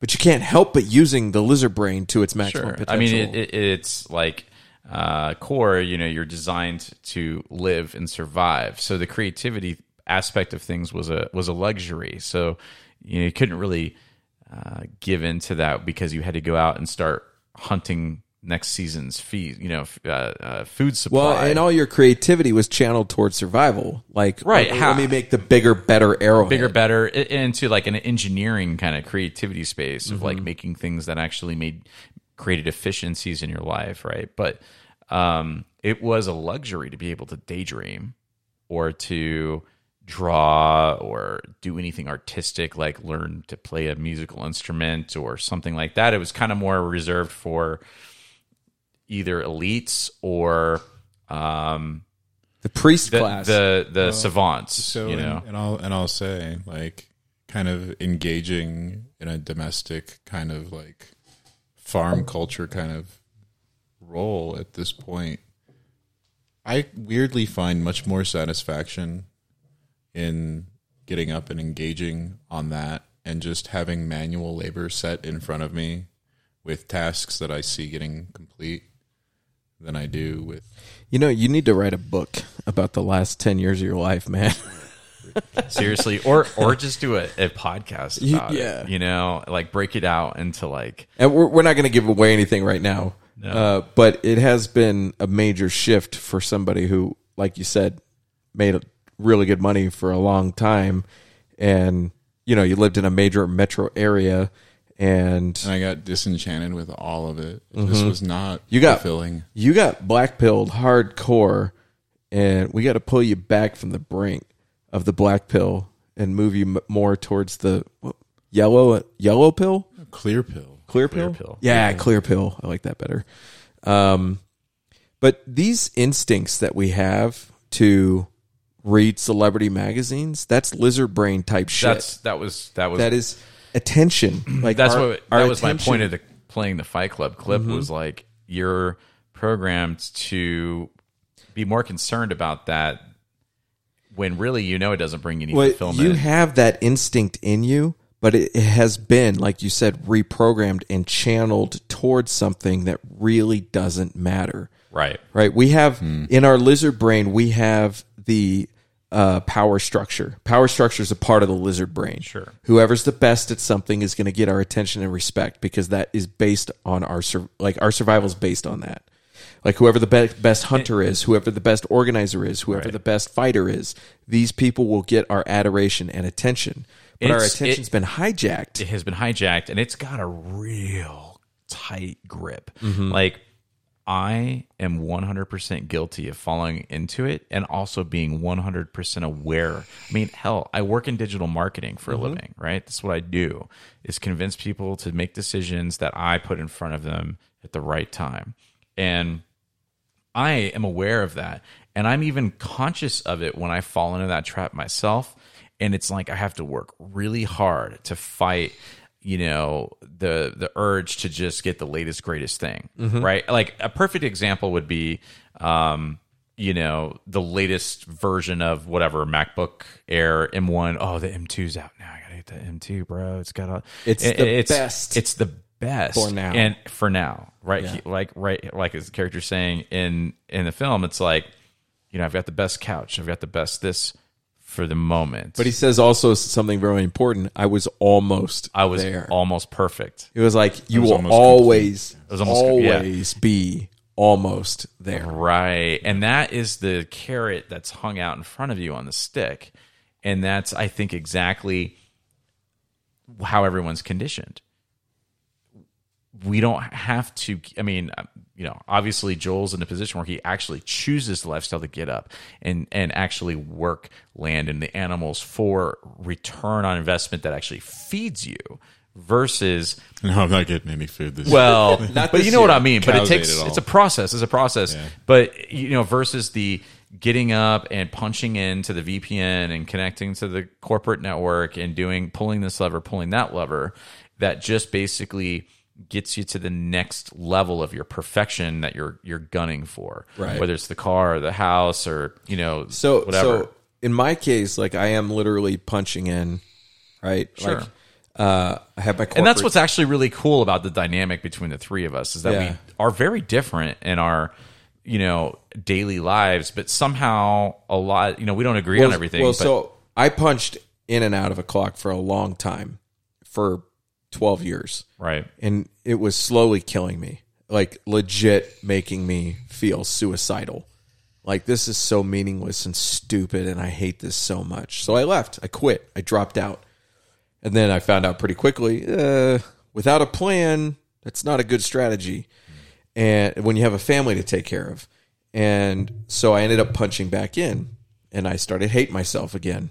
But I needed, I needed the stability, and then I had an opportunity to go in a different direction and stop working for the government and start working for a private company. So I tried that out. And I was like, well, this is better because private companies have a profit motive and that actually means your work means something. It actually Right. gets something done. But pretty quickly that started to lose its appeal as well until I started doing my side job on a semi full time now to a full time status. And even though I'm working 70 hours a week, I feel fulfilled in half of what I do. Mhm. I get fulfillment from it now, but the thing is, is it doesn't provide the stability Mhm. Yeah. that I need because I'm responsible for other people. Right. And that need is an interpretation. When I say need, that is my interpretation of the situation. Other people in my position would be like, you don't really need that. Like it may be even holding you back. Your corporate job might even be holding you back right now. And I accept that. I accept that that's inter- that's one interpretation. Mhm. But half of me is consumed by this bullshit hate like I don't really like doing what I do. I happen to be okay at it and I make good money doing it with low effort, so it's good enough. It's a really good insurance policy for your family. Right. And an insurance policy is like being a hunter gatherer with a surplus of goats or a barn full or of wheat. or, or a hunter gat like that kind you know or even like the hunter gatherer but you have unlimited ammunition with a full automatic or semi-automatic rifle living in prehistoric times you're like it's a sure thing you It's- know well, the thing is, it's not really a sure thing, Well, but it's a pretty good substitute for a sure you're, thing. you're far ahead the person that's taking the risk that doesn't have that safety net Right. And I'm I'm way far ahead of the person who has no skills, ambitions, or prospects. Right. Yeah. And who's raising a family. I don't have that problem. Right. Well, the thing is, is like you have skills. Do I? You, yeah, you absolutely have skills. I don't feel You're like probably one of the more skilled people I know Mm-hmm. across the board. But the advantage you have is the wife and kids part. Yeah, you don't have a wife and kids that you're responsible for. But that everything in life comes lucky down to a, of a bitch. yeah, I know. Everything in life comes down to a trade off. Nothing's free, right? Nothing's free. And so Right, I have progeny at a cost. Right. Joel has freedom at a cost. And so, you know, this is why the grass is always greener because we can focus on the positives and, and ignore the, the Well, you know, costs. you know me, Isaac. I was born such a butterfly. Let us literally flap your wings. a butterfly waiting to smash into the windshield of a car on the interstate. Uh, so, all this to get back to like the the idea of the media and the government taking advantage of our lizard brain. The only people who are really above this are the people who have integrated that frontal lobe into their regular decision making processes. Which, by the way, we're none of us are as as light as enlightened as we think we are. No. Like before this podcast started, we spent thirty minutes muscling a three hundred dollar piece of plastic and metal into a car that I don't need to make it louder. like, There- might be some negligible performance advantage. Yeah, louder and faster. in a, in a in an environment where louder and faster is a liability, not an asset. True. You know, like I'm just making it easier for me to get a ticket. You know, But, but you know, you just hope that you get pulled over by a cop who's a car guy because Yeah. if you get, if you get him talking about the car, so what are you driving? Some American piece of shit? You should get a German car, dude. you know, in Italy they let the cops drive Lamborghinis. Right. Right. well, there are some police departments that have pursuit vehicles Yeah. things like that. They Yeah. got through civil asset forfeiture. Yeah. in America, Yeah. none of them are German. And they are in South Carolina. What? Yeah. What are they driving? BMWs. Are you serious? Yeah, because there's a, a manufacturing plant there, Yep. BMW manufacturing. Oh, so they're not facility. really German. Well, Eh. I mean, it's kind of like Toyota. Like t- Toyota Tacomas are built in Mexico, but they're Japanese. If I was going to buy a BMW, I would want a German manufactured BMW. I don't need no union member building my German precision automobile. dude. Well, you know what? If I have to pay eighteen dollars a month for heated seats, fuck your Yeah, BMW. exactly. I don't want that Good shit. point, man. I want an Audi. Yeah. but like we're not above it. Right. Like right. For I sure. Think, I yeah. think for most people, the the most you can ask for is to be aware of it. At least if you're aware and of it. so, and and that's Well, be selective with it, you know. Like, Yeah. And I pick unrealistic shit. Like being an Audi fanboy is so stupid for somebody in Sure. my financial position because I'm never gonna own one of those again. Uh, stereo equipment, and I think that's really all that I'm wi- willing to spend money on at this point. well, it's priorities, right? Yeah. And like just your specific situation, driving a a an expensive German car is not conducive to where you live because you're just going to wear it out. No, I like was- you're just going to I was damage it driving it. I was putting like it was costing me like a dollar a mile in tires on that S4 that I owned. Mm-hmm. yeah. Whereas once you own the equipment for the the stereo, you get to experience all the benefits with no downsides. Like you don't use it up, you don't spend it, it's gone, you know. And you take a great amount of enjoyment from the, the acoustic quality and it's it's psychologically good for you to engage with music at such a high level. Right? It's like therapy it's it's a form of therapy for you specifically. Like for me, it doesn't matter, dude. I'll pop a tape into a fucking tape deck in a car and I'd be like, I know all the words to the song. That's good enough for me. You know, it wouldn't be as beneficial to me to invest in that kind of a, uh, musical experience. Oh, you it's know? not an investment; it's a complete waste of money. Hey, Well, man, it is an if investment keeps you if it does provide, If it keeps you you, know, from hanging therapy. yourself in the garage, I'd say that's an investment. I think it's largely mushrooms, psychedelic mushrooms, are what are going to keep me from hanging. myself in the Combined with a kick-ass stereo, man. It doesn't hurt. right. Right. like when you're on, when you're on mushrooms and you're hearing each individual note like that is a heightened experience yeah, yeah for sure. So we have our priorities we're all hypocrites to some degree But just be selective. Don't fall for every fucking marketing scam that Mm-hmm. rolls your way.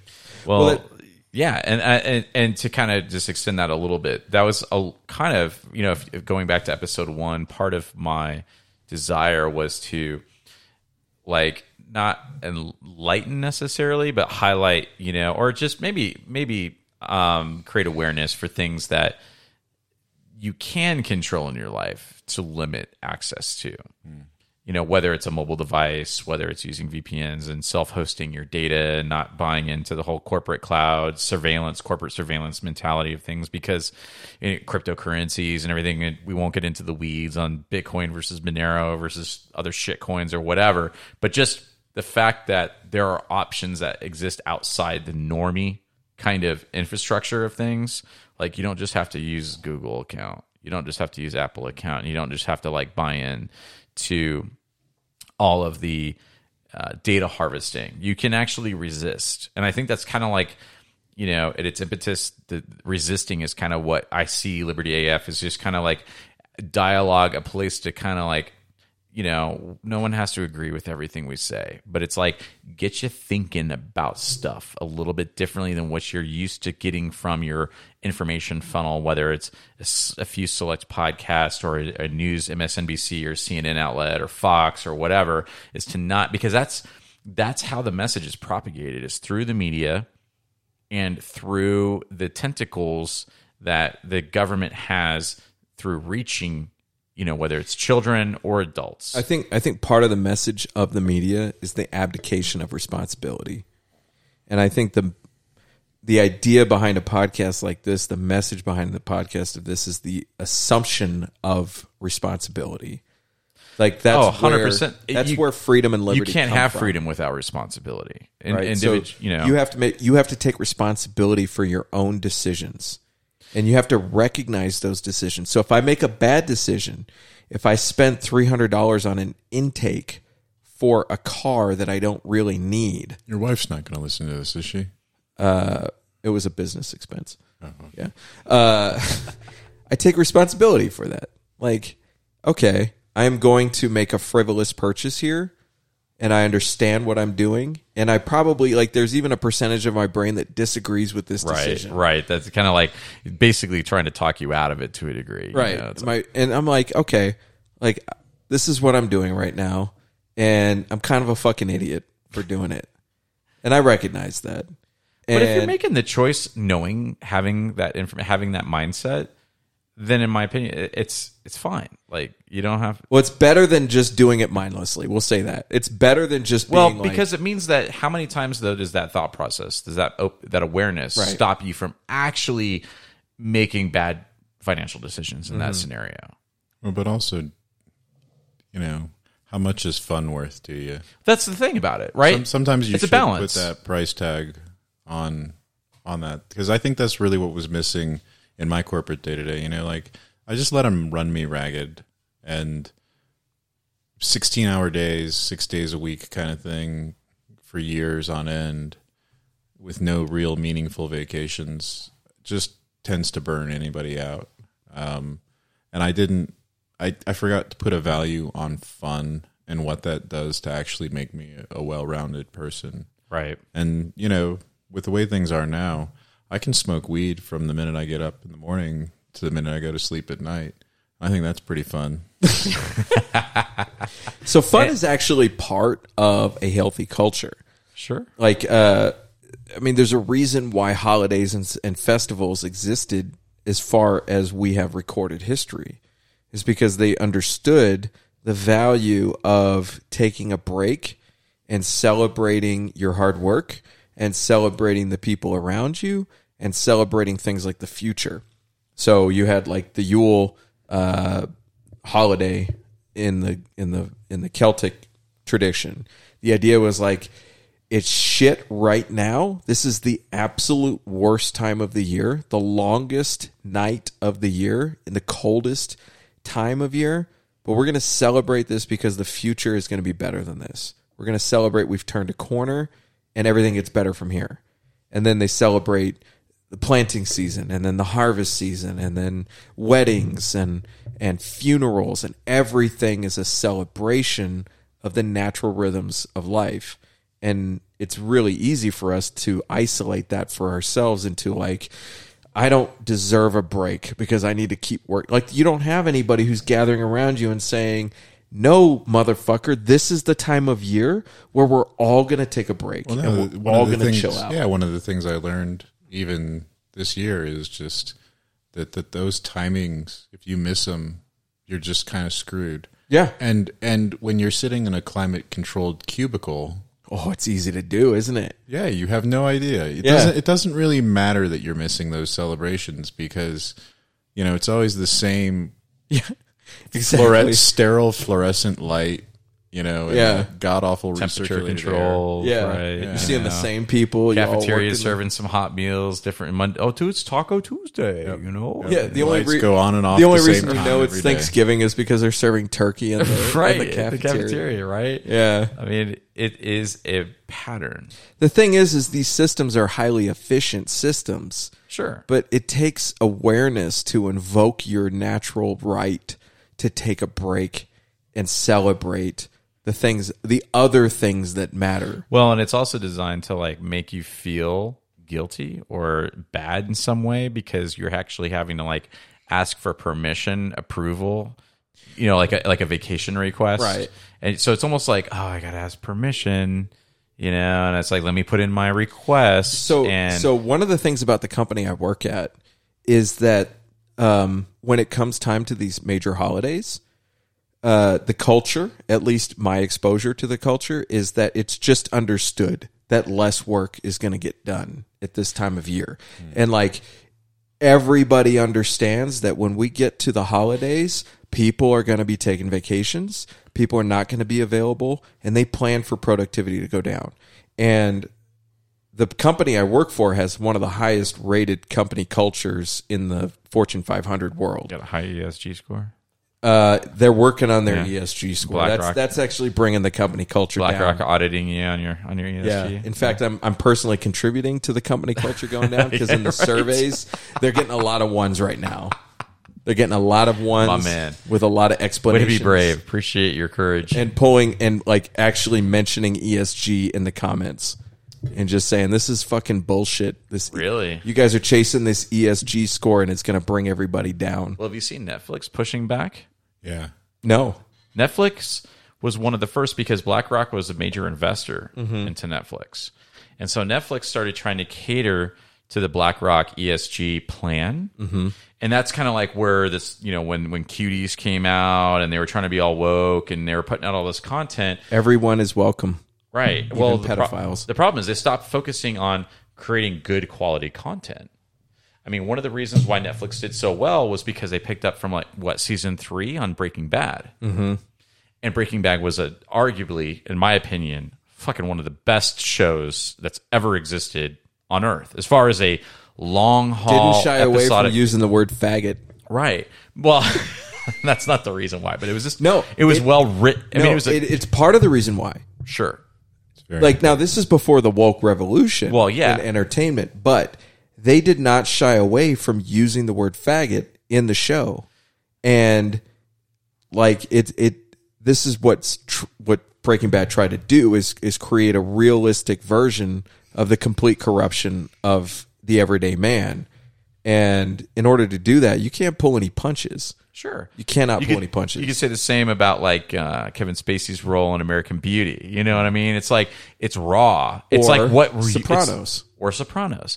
Um, Never watched that one. I haven't watched it either, but I've read enough about it. You know, the idea. I enjoyed it. I watched it. Tony Soprano, like, like the idea of going to therapy was a was a was questioning his manhood and Sure. you know, and like, uh, it- my my whole point is is that you know they they went into a massive decline and they actually had a negative subscriber rate because they couldn't sign up enough more new people for people that were leaving because the content started becoming shit, pure shit, and they've kind of like realized like wow this is actually not this is not beneficial for us at all and so that's why you started seeing things like non-cancelable content like uh, Dave Chappelle's stand-ups. Mhm. I mean, they tried like hell the woke movement t- tried to lobby to have him canceled off Netflix, but the but Netflix was like.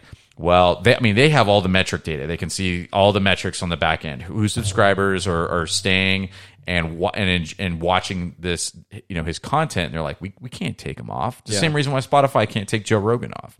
I'm not saying they're not cancelable, but there's just like it gets to a point where if you're a for-profit company and you have shareholders to to cater to to you know earn profits for, you eventually have to start kind of going anti woke to a degree. So, so there's there's a there's an element here that people I think tend to forget, which is like the entire point of the woke mm, culture, the woke ethic, is to destroy. It is not to replace. It is to destroy. It is to destroy. It's to tear and down. So when people say, "Well, go woke, go broke," like you shouldn't go woke. Well, the the really motivated people, that is the goal, is to destroy these companies. And so that's not a that's not a in my opinion a good explanation. which is again why I think that this is engineered and designed, Mhm. and not just a uh, uh, you know a bunch of Luck of idiots getting draw. lucky, Mhm. right?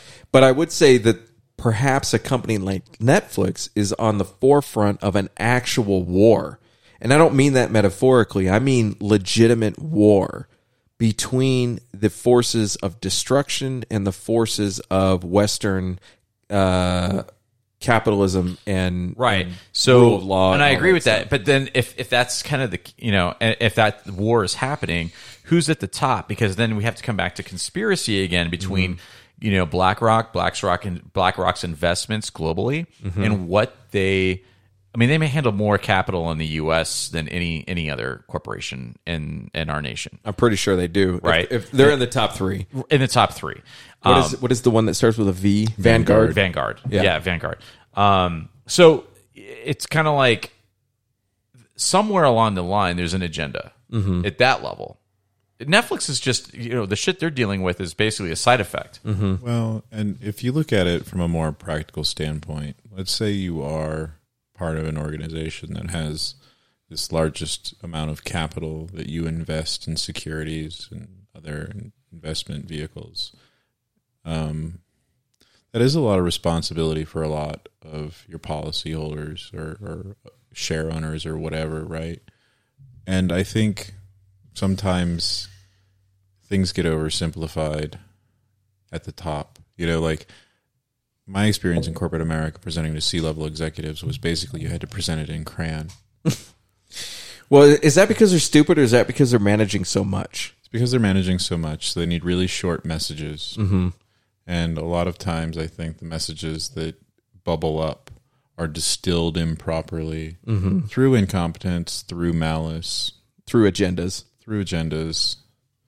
And, you know, they do the best they can. But I think ultimately they're fallible because they're people pleasers Mhm. in those roles. They're PR agents. You know, we're, we're a company that is on the right side of whatever issue.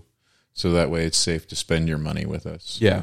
Yeah. And, and just so people know, if they're not familiar with BlackRock, um, as of a year ago, they managed nine and a half trillion dollars in assets. And I think Vanguard is like double that. Perhaps. Well, but I thought I thought. Oh no, never mind. I'm I'm thinking of I'm conflating two different things. There was Blackstone. Uh, Vanguard's seven and a half trillion. Oh, okay. I'm wrong about that then. Okay. So they're actually a little less than BlackRock. Okay. BlackRock but is- but it's huge. I mean, you're talking about two two companies that essentially Rule the world. Rule the world. I mean, what's our what's our annual GDP here?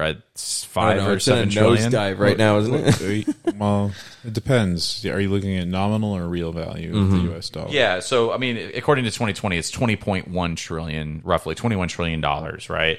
Um, So these two companies control almost the In- equivalent of that. Well, do you know how much printed currency there is in the entire world, like in circulation? 50 It's not even. It's like 34 trillion, I think. It's Mm. either 34 or 43 trillion. wow. So when you start thinking about the amount of capital that these guys hold, you know, if they went to liquidate that, it would It would decimate. Yeah, Yeah. it would decimate the the economy. Right. Yeah. So I wanted to say one other thing about Netflix, um, and and their woke content versus their non woke content. So you can take something like Cuties and compare it to Dave Chappelle. You have two very different things going on there. So I was watching Stranger Things with my kids, and uh, Stranger Things is obviously set in the '80s, mid '80s, and it's it's a cool story. It plays to some of my favorite interests: mind control, government experiments, uh, uh, sensory deprivation tanks, some the- sci-fi. the underworld, you know, all kinds of cool stuff. Plus, it's set in the '80s, and they do a really good job of not overplaying the um, the uh, uh, what's the word I'm looking for? Um, The nostalgia. Nostalgia. Yeah, They- they, kind of it's it's very peppered in. they don't you know? overplay it. Right, right. They do a really good job. Kind of like the Americans did not overplay nostalgia for the 80s. Uh, and they've got two characters in the show that are gay. And I, as somebody who's raising kids who are in the age range of being very susceptible to this kind of stuff, I was very on edge about watching a show that's going to push this agenda and especially like from an entertainment point of view, ruin the fucking show. You know, Yeah. um, well, I mean, I think in in the eighties, like growing up in the eighties, definitely, I can see if you were gay, you would never admit it. We definitely had students who we knew were gay, Mhm. but they would never admit it. They would never admit it. So that was my experience as well. Even as a homeschooler in a fundamental fundamentalist Christian environment, fundamentalist in evangelical environment, we had gay friends who everybody knew was gay, Mhm. but who would not admit that they were gay. And it wasn't for a lack of acceptance, it was just the culture of just being like very hesitant to say anything like that. Um, but within the the friend group itself, there should have been enough security within the friend group, but it, that threshold wasn't crossed. And I was surprised that Stranger Things seemed to take that tactic of if any of these people was just being honest, they would say these characters are gay. But there's like this underlying culture of just not acknowledging it and, and maybe even having a blind spot for it. And and it's not part of every single episode. It's not like they're like, "Oh, by the way, do you remember that these two characters Right, are gay?" right. It's like incidental along the way, mm. part of what's driving the story forward between these characters, part of what's driving their friendship forward, and the the dynamics of the group and everything. And I I got to say I was actually impressed in the way that they handled it because it actually made it even more realistic for that nostalgia of that time period. Hmm. Like I was a kid in the 80s, I was a teenager in the 90s. We had youth group, we had friend groups, we had gay people who everybody's like I think they're gay, but I'm not going to be the one to say it. Right. you know. But it it was more of a curiosity thing and not necessarily a, a judgmental thing. Right. You it know, was just it like, was like okay. Yeah. You know. And, and and one of these people I spent a significant amount of time with, one on one. And looking back on that You and me both. I mean, Yeah. And- I won't look- say his name, but I mean, you know, I had a very good friend. We were tight. Yeah. For- And then looking back on that, none of those interactions made me uncomfortable. None of those Right. interactions were like, oh my God, I think this dude might be a faggot and I think I'm going to punch him in the face because he likes dudes. It was always just like, man, I wish this dude would just stop pretending. Right. You know, like, Yeah. like, and and that's how it's handled in the show. And I think Stranger Things is one of the flagship show, uh, series on Netflix. Right. And it's one of the things that keeps people engaged. And it was encouraging to see them not destroy that with some unrealistic agenda. Right. You know, um, I don't. I don't know exactly why they put the gay characters in there, but it was totally realistic based on my own experience growing up in that time period. Well, the thing that really bothered me about that series was their use of the term douchebag in the 80s. that we did not Wasn't a thing. No, it, It didn't wasn't a exist. Was that a '90s thing? I wasn't. I wasn't around. That really for- didn't start until I'd say Dane Cook. Yeah, that that's probably about right. Which Yeah. is probably mid two thousands. No, no, no, wait, wait, wait. Five, six. I believe if you go back to six uh, to Pretty in Pink, I believe the term is used in Pretty in Pink. Probably, but that was sort of the, cu- It was the a- it was testing it. Yeah, Just it was. Well, it. it was an out. It was an outlier movie. It was like it wasn't. Like Can't Buy Me Love. You know, there's a couple movies Is- that were does in that. douchebag appear in Breakfast Club? I don't. I don't believe so. think so. It could, but maybe it didn't. But uh, getting who's the into guy that plays the the um, the the guy in Pretty in Pink? Ah, I can't The remember. guy. Uh, He's in The Office. He plays Robert California in The Office. I Um, don't know. I saw this movie like when I was eight. So But he is like him and his friends are the definition of douchebag. is it um, Jon Cryer, Andrew McCarthy, Uh, James Spader? Spader. Spader. James Spader. Okay. Yeah.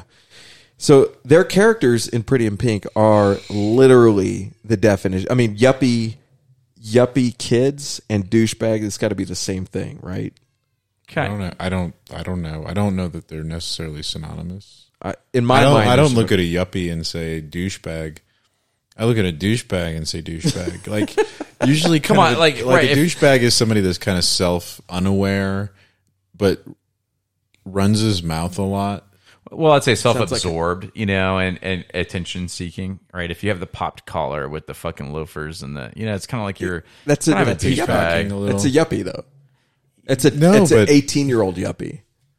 I don't know. I I almost closely identified to yuppie for a while. So Oh, dude, you were a total yuppie. I mean, you still are. It's in your bloodline. Could it be possible you were also a douchebag?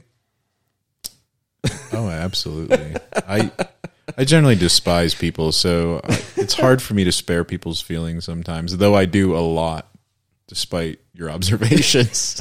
I could tell you're holding back. Your head Feels turns like red I a really lot. hold back. Yeah, Yeah. yeah. but but getting like getting back to the idea here of Netflix being on the on the forefront of that culture war. Um, I actually know that there is a guy who posts on AR15.com who is working on that show. really, Yeah. that's cool. And I don't know what his role is, but he's not like the key grip. Like he has actual artistic direction going on.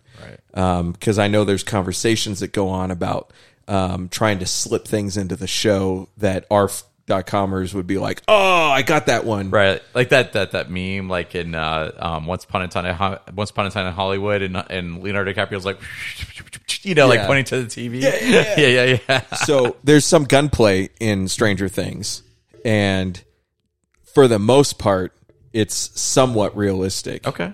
Uh, and so What uh, season are you in? Or you Uh, finished? You finished finished, the current four? season. Yeah. Yeah, yeah. season four, right? Yeah. I haven't watched season four. I've seen the first three seasons. and does does it end by the girl holding her hand out? Uh, n- actually, this is another good thing about the show. They do not spare these young characters from misery, pain, and death.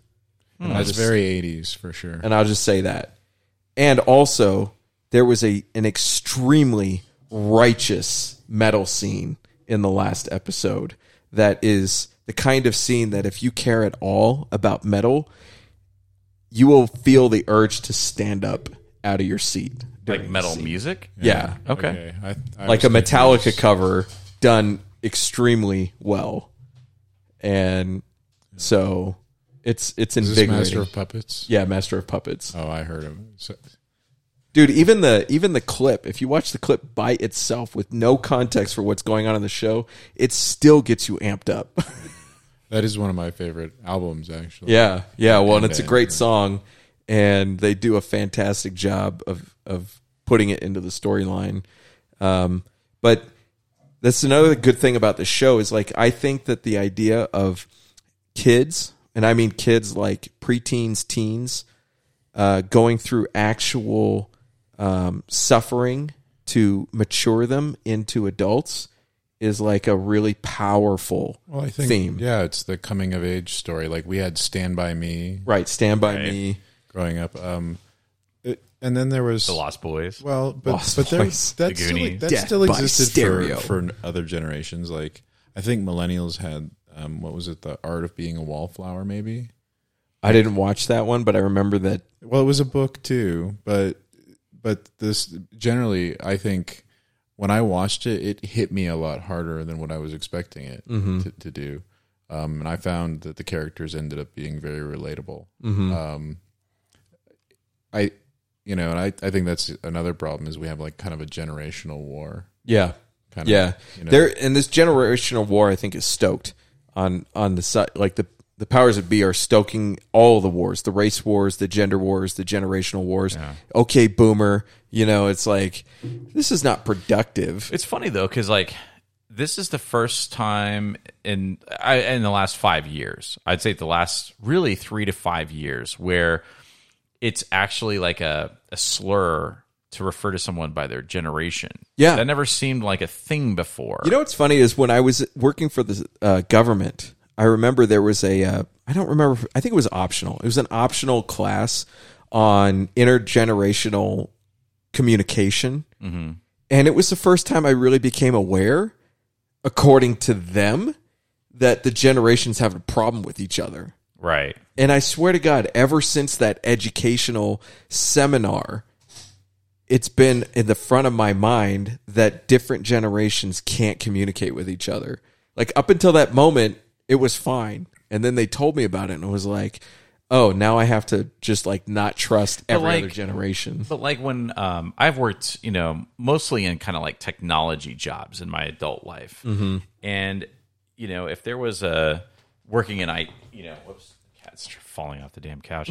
um, working in like technology, there's been always you know aspects of like kind of like um, in the beginning like help traditional help desk type jobs, and moving into like more specialized service desk i'll call them not like oh my camp my mouse doesn't work or whatever but like more service desk stuff. But it's like there there's always been like uh, you know an eye roll going like i know i've got an older person on the phone and they don't understand what i'm trying to tell them because they're not as you know adept and technical technically savvy.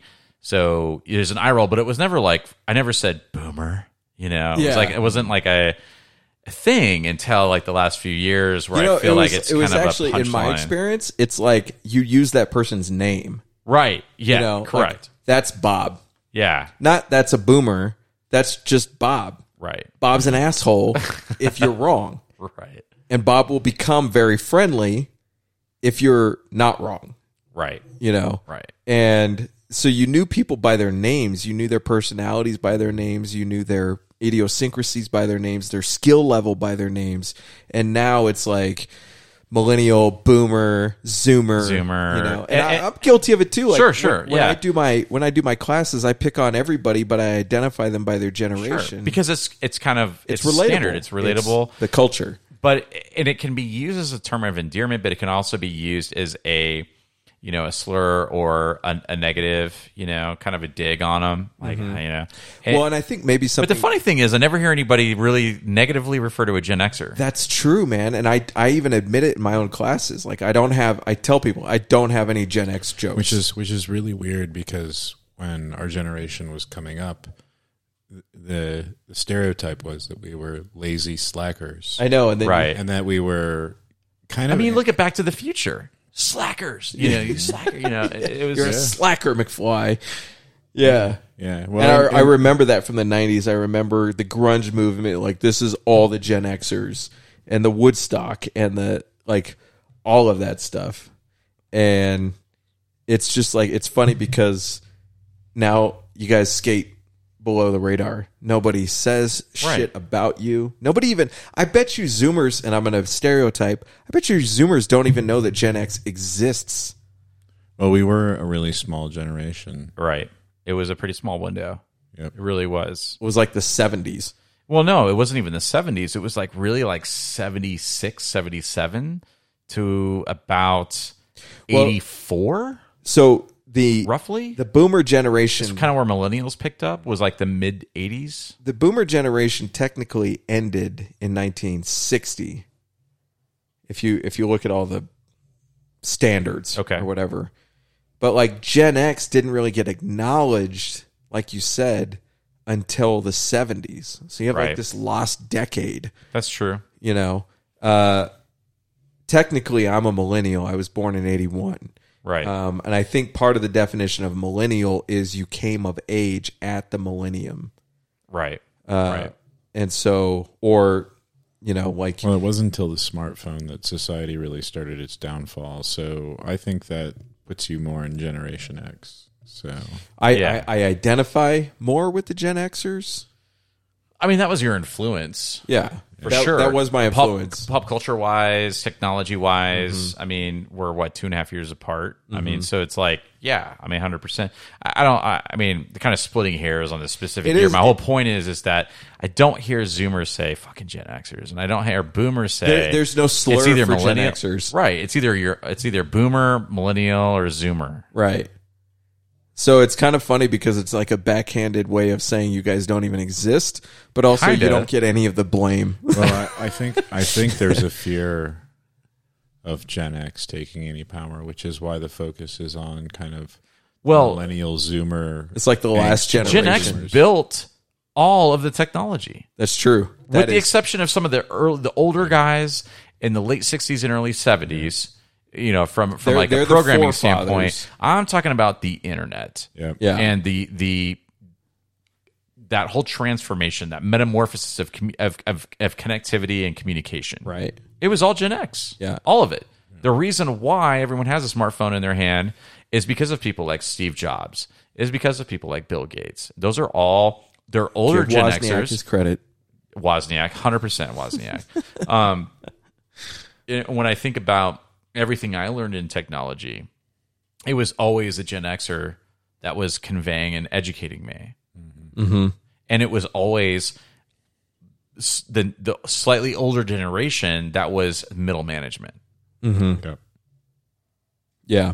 You know, think of like the Brian Van Camps. Think of you know what I mean, like. I you know just- what's you know what's weird is I think like these kind of conversations don't exist in other strong cultures, homogenized strong cultures, but in every culture where there's this big fundamental shift is where these conversations like the the war between the generations is part of the culture itself. yeah. You know, Yeah. which is part of the divisiveness. But I think you know? that's also so when we so that's interesting because going back to the part of the conversation we were talking about where what it, who's to blame Mhm. right for a lot of this woke shit and you know you could be the gender you want and whatever accepting blah blah blah is because Gen Xers are kind of pretty much responsible for at least like fostering it, grooming it to a degree or ignoring it. or ignoring it and just being like whatever you know whatever and so maybe that's I think why whatever is the definition of Gen of a Gen X. Yeah, yeah, whatever. Like there's even a gang sign for there is it. a gang sign for it Yeah. there's a gang sign This is my set. yeah so you know it's like that's why i, I kind of it's kind of a humbling thing you know i am a parent of a millennial mm-hmm. two of them you know really but i'm just saying like Well, is and i your think about really kind of on the line of Zoomer and Millennial? yeah probably he's born in 2000 Yeah. so So would you classify yourself as kind of a skeptic? No, not necessarily. Ske- nah, not really. That's why I almost feel like I kind of take some responsibility. That's what I'm saying. Is I'm one of the people that like. It's kind of like uh, that scene in The Hangover. Like, go back. You know, he's calling the girl. You know, oh, we fucked up. Can't find him.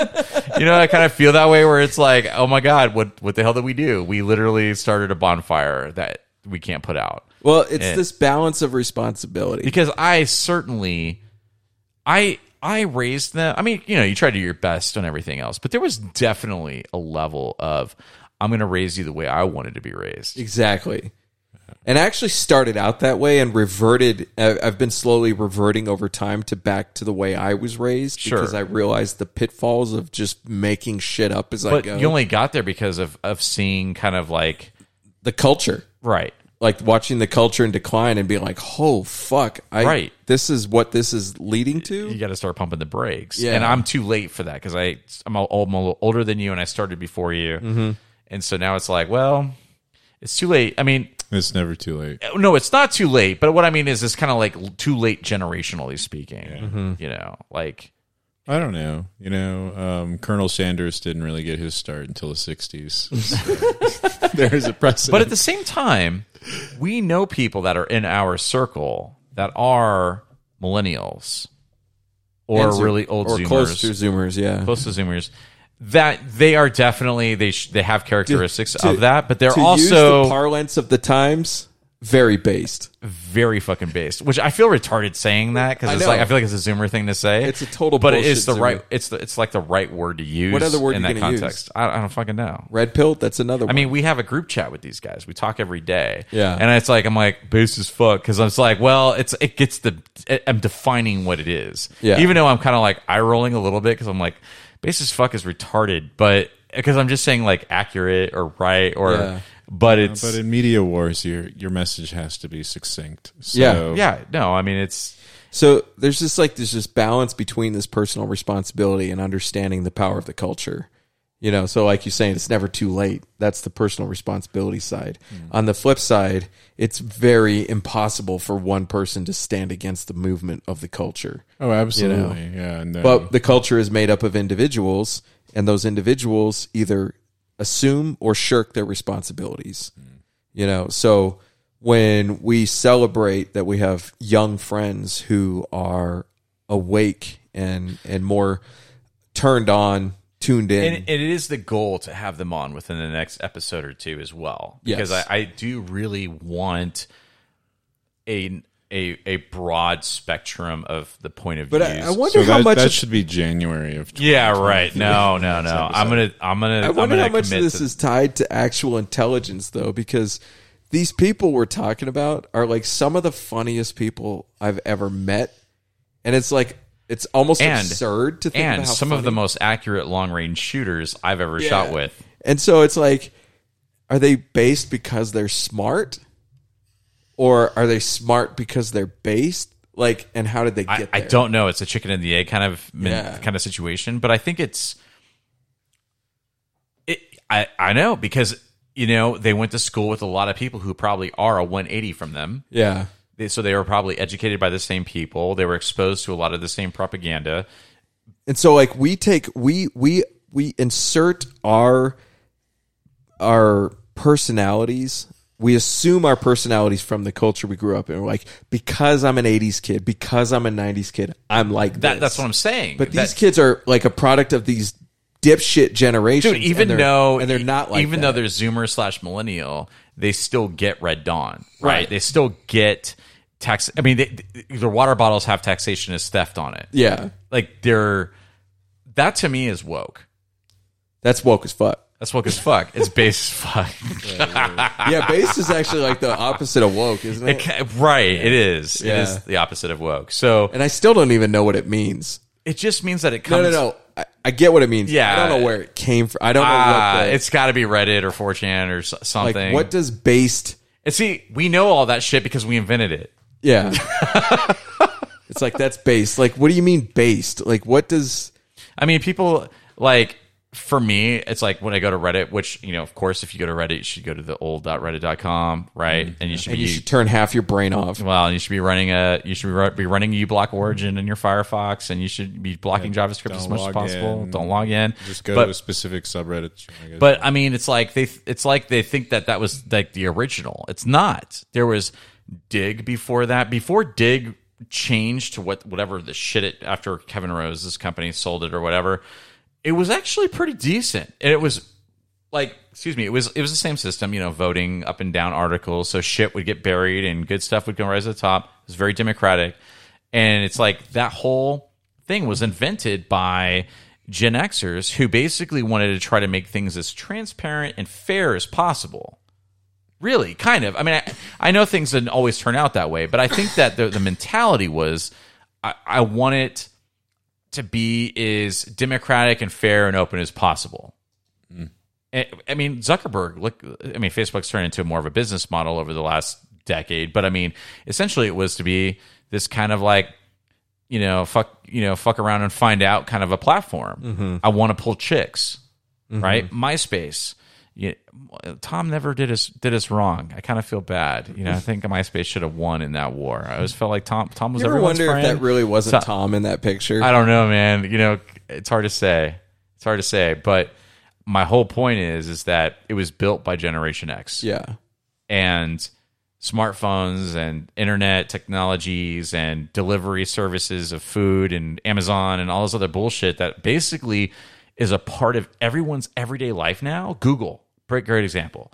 You know, you got to Google's Google. Assistant. You got an Alexa in your home for Amazon, whatever the fuck. You know, the stuff that you think is just normal utility was developed and implemented by Generation X. Mhm. And so I kind of feel like because of all of that, we don't necessarily take blame on shit necessarily, or we're not. It's not a derogatory term to be called. I've never heard anyone call me be like you fucking Gen Xer. I don't even hear that term ever. Like I hear it in conversations with friends, but I don't hear it in the media. I don't hear Gen X. Well, it's because we're not a meaningful market segment. So there's there's Why not? You guys are the last prosperous generation. Well, but we're not anymore. We're not like getting squeezed, bro. Yeah, like You're not getting squeezed harder than Zoomers are. No, but it's it's not a. It doesn't really matter. It's the fact that the corner got turned at our generation. Prior to this, it was assumed that you were always going to enjoy more prosperity, better financial health than your than your parents.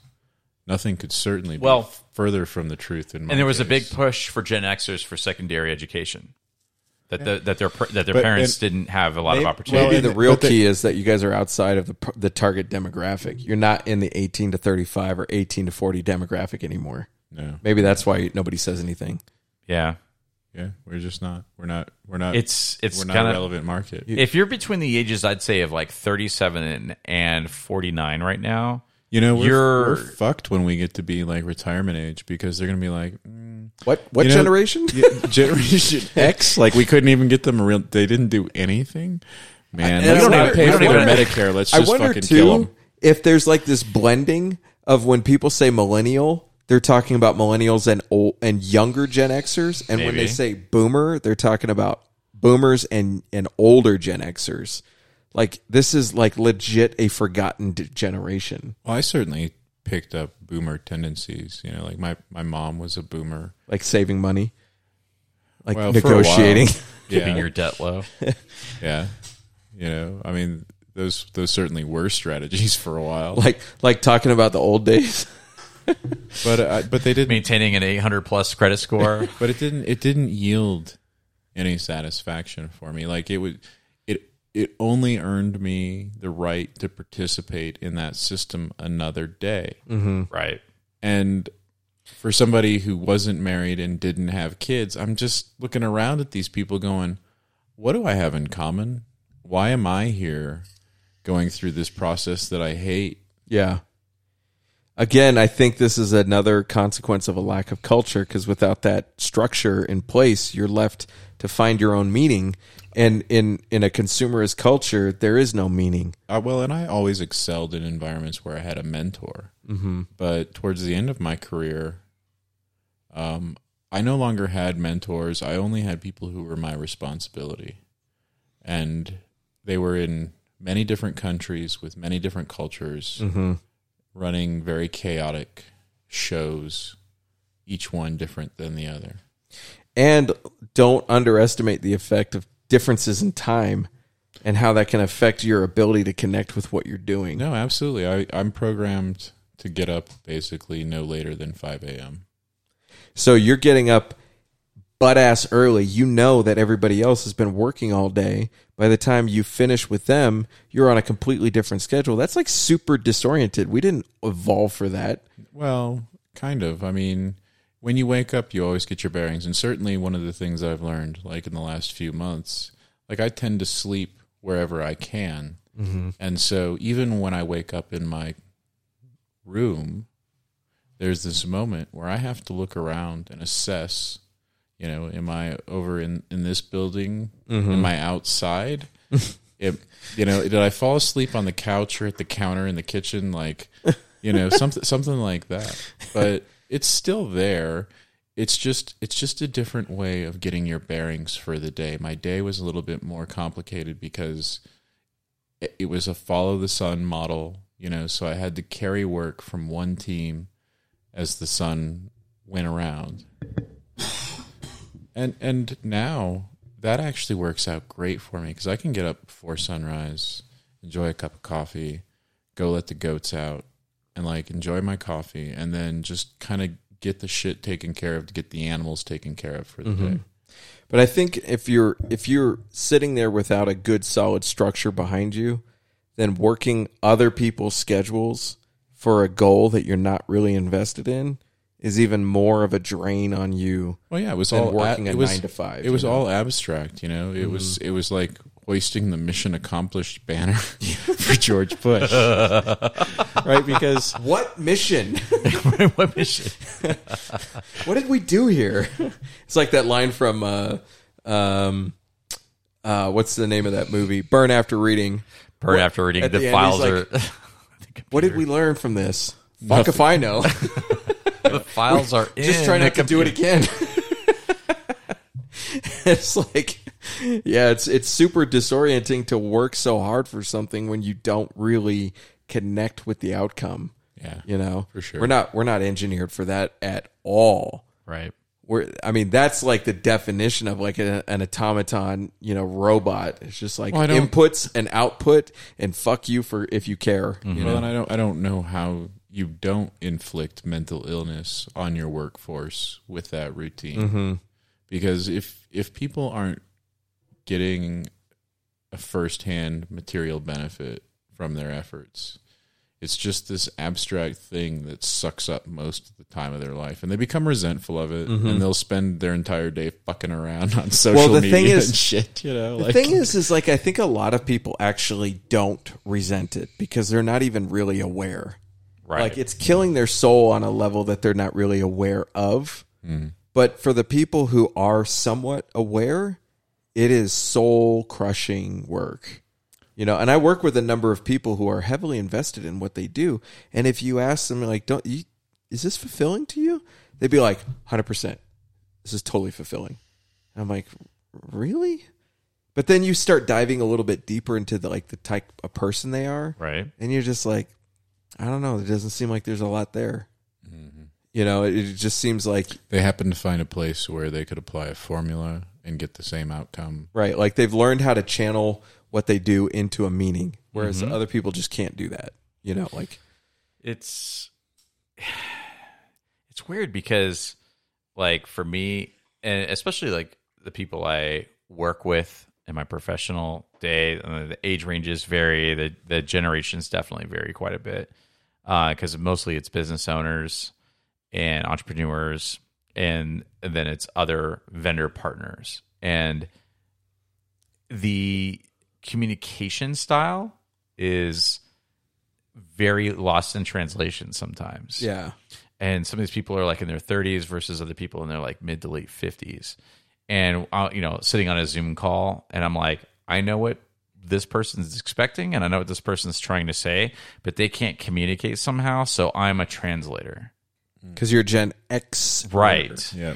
Right. X. There's got to be something. There's in that something number, about dude. that, you know what I That's mean? Like some There's- Indiana Jones type shit right there. It is. X marks the spot. and it's like I, am not even aware of it until after towards the end and i'm like holy shit i don't think these people would have been able to communicate if i wasn't here to kind of like you know translate in a way It's okay. I speak boomer. i speak boomer and i speak millennial and zoomer you know it's kind of like because I, I do i get it It's like that that line from Airplane. I speak jive. well because okay i'll give you a perfect example right so i work in digital marketing so a lot of my clients are they've range in verticals from all over the place law firms and home services companies and then some of the people that actually do the implementation are younger right so they're in their uh, late 20s early 30s and when we're talking about things like social media campaigns and we're talking about like TikTok, we're talking about Instagram, we're talking about different different things, right?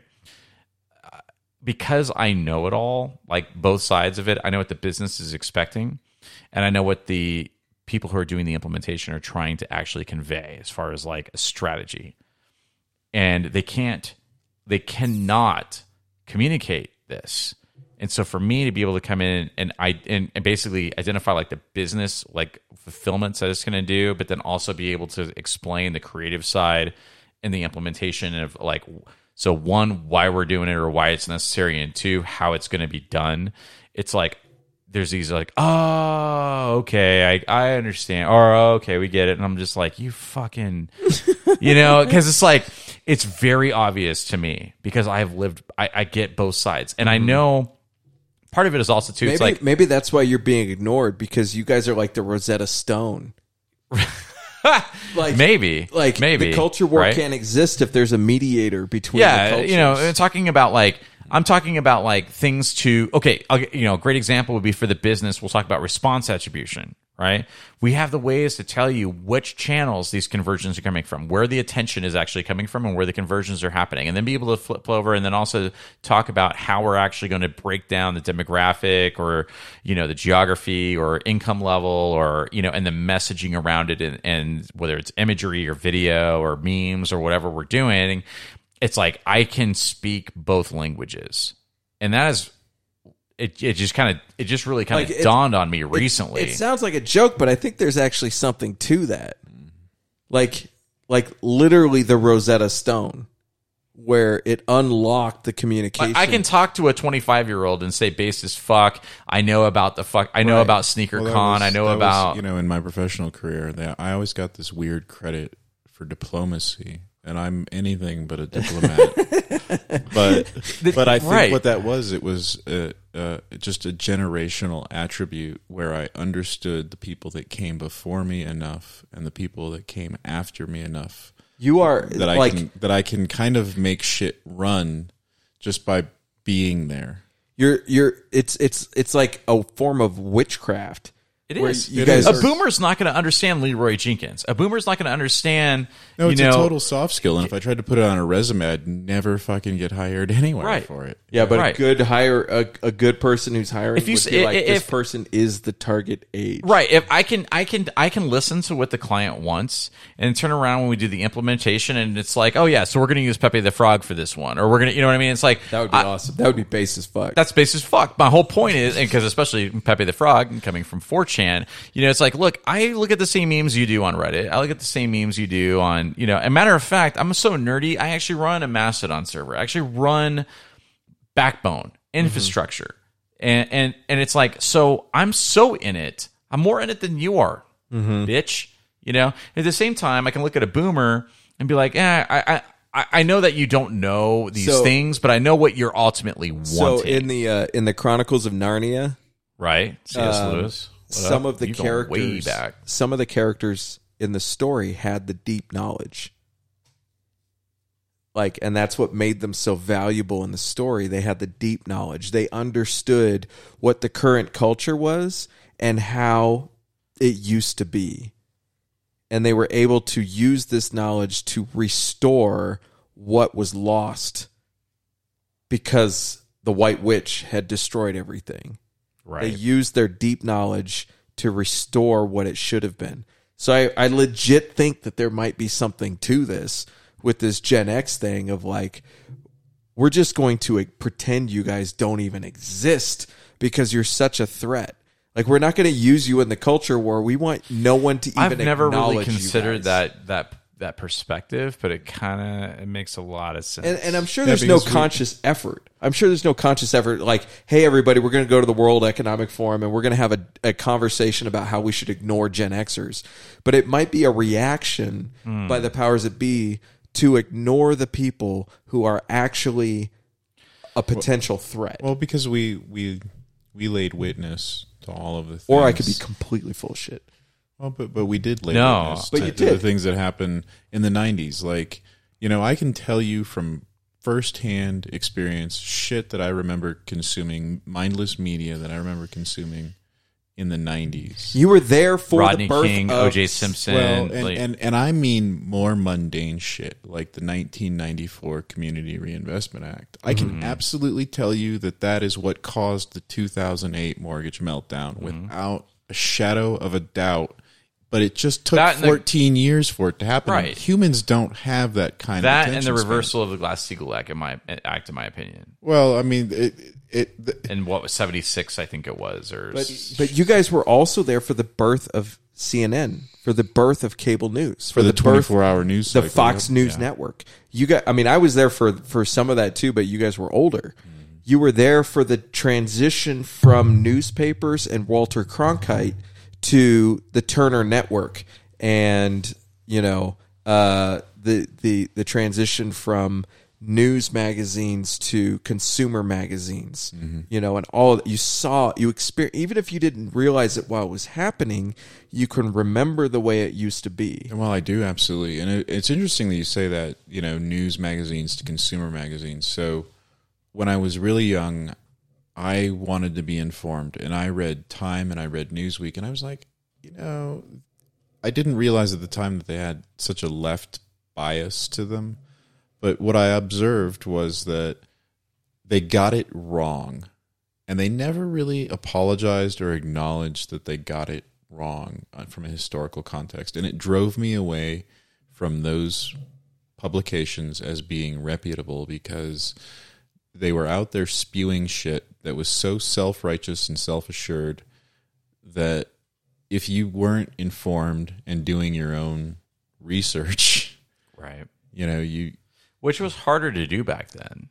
I mean, unless you were plugged into a BBS or you know you were I don't know or or taught to use a library as or part of taught your to use a library, sure. because that that was you know my generation like hey this is the Dewey Decimal System. This is how you Dewey use the mic- Decimal System, use the microfiche to go look at old periodicals Throwback, and stuff dude. like that. Fucking For- boomer. for, sure. So so the boomer generation is characterized and probably rightly so for being extremely dogmatic and stuck in their ways. And and in in, in a weird contrast the millennial and zoomer generation gets the same characterization even though we call them open-minded the fact is they're, they're very entrenched in what they think and there is this conflict between these two generations and really the only people qualified to mediate this conflict are the people who have a foot in both of these worlds But the I don't I don't want to mediate I just want to mow them up both down. I think we're actually past that. I think because the millennials are largely educating the Zoomers, and the parents of the millennials are Gen Xers, and they're just trying to be, ex- they're trying to be open minded. They're trying to be accepting, and so that's why there's no revolt Mhm. against the wokeism from the Generation Xers. I mean, there are some. I don't know how old Bill Burr is. I think he might be. He's like- Gen X. He's Gen X, but I mean, he's, he's in his mid he's in his late 40s late 40s so I he's I, I see his stuff and i'm like dude this guy is like fucking with it man he th- he says the things that i think. Yeah. that i i'm not creative enough to formulate in a way that he does but god damn he's right on the money. Technically Joe Rogan is Gen X. Technically Bill uh, Dave Chappelle is Gen X And these are the people that I, like, uh, although enjoy listening kinda to. get- like if you were to pop culture them they'd probably get classified as boomers. Sure. um, but Rogan is almost 55 that is five years past uh, the cutoff for the, technically for the boomers and so uh, these are these are the older ones in the Gen X who who have some attention, who have some clout, and we're like, so we're hearing them all the time, and we're like, that's The- exactly what I think. the technol- technologically illiterate wing of Gen X Yeah, yeah. Uh, technologically illiterate, but culturally savvy. Savvy, yeah. Right, Yeah. right. Um, and so you get someone like Joe Rogan who who started his media empire on Justin TV, which was basically like two clicks and you're and you're broadcasting. Right. You know, like there's no in depth knowledge or thought that goes into this. It's just like, hey, let's talk. a platform built by gen xers Right. and like he doesn't understand it. He's just using it. Sure. Uh, but very culturally savvy and very uh, what we would call more awake to what's going on. Where you know, I love gays, I love uh, drugs, and I love personal liberty, and also this corruption is bullshit. And I want to have meaningful conversations, and you know, all that stuff. I, I would I would say Russell Brand is probably in kind of like the same bucket with him to a degree as far as like age. He's probably younger. I think Russell Brand's probably in his late forties also, but he's kind of in that upper older Gen Xer crowd Mhm. who his you know he's a celebrity and he's got a platform that's actually growing exponentially online. People are. I'm surprised he hasn't actually been canceled yet off YouTube because he's got like I think around six million subscribers, maybe seven by now. He could And be c- controlled opposition. I don't. I don't believe he is. You never know. You never. I mean, people think that Alex Jones is controlled opposition. That's more know, like- believable to me, actually. I, I- I think that I think that Russell Brand's more authentic than even Alex Jones. I think Alex Jones is an enter- entertainer, Mhm. like a um, an actual boomer, like uh, what's his face that did the radio show. For, it still does it on Sirius. Oh, uh, Stern. Stern, right? You know, shock and awe. Mhm. Um, get reaction out of people. I think that's what Alex Jones's thing is. Now I'm sure he actually does some like real work in what he does, but at the end of the day, it's entertainment. It's it's showmanship, right? It's putting on a show.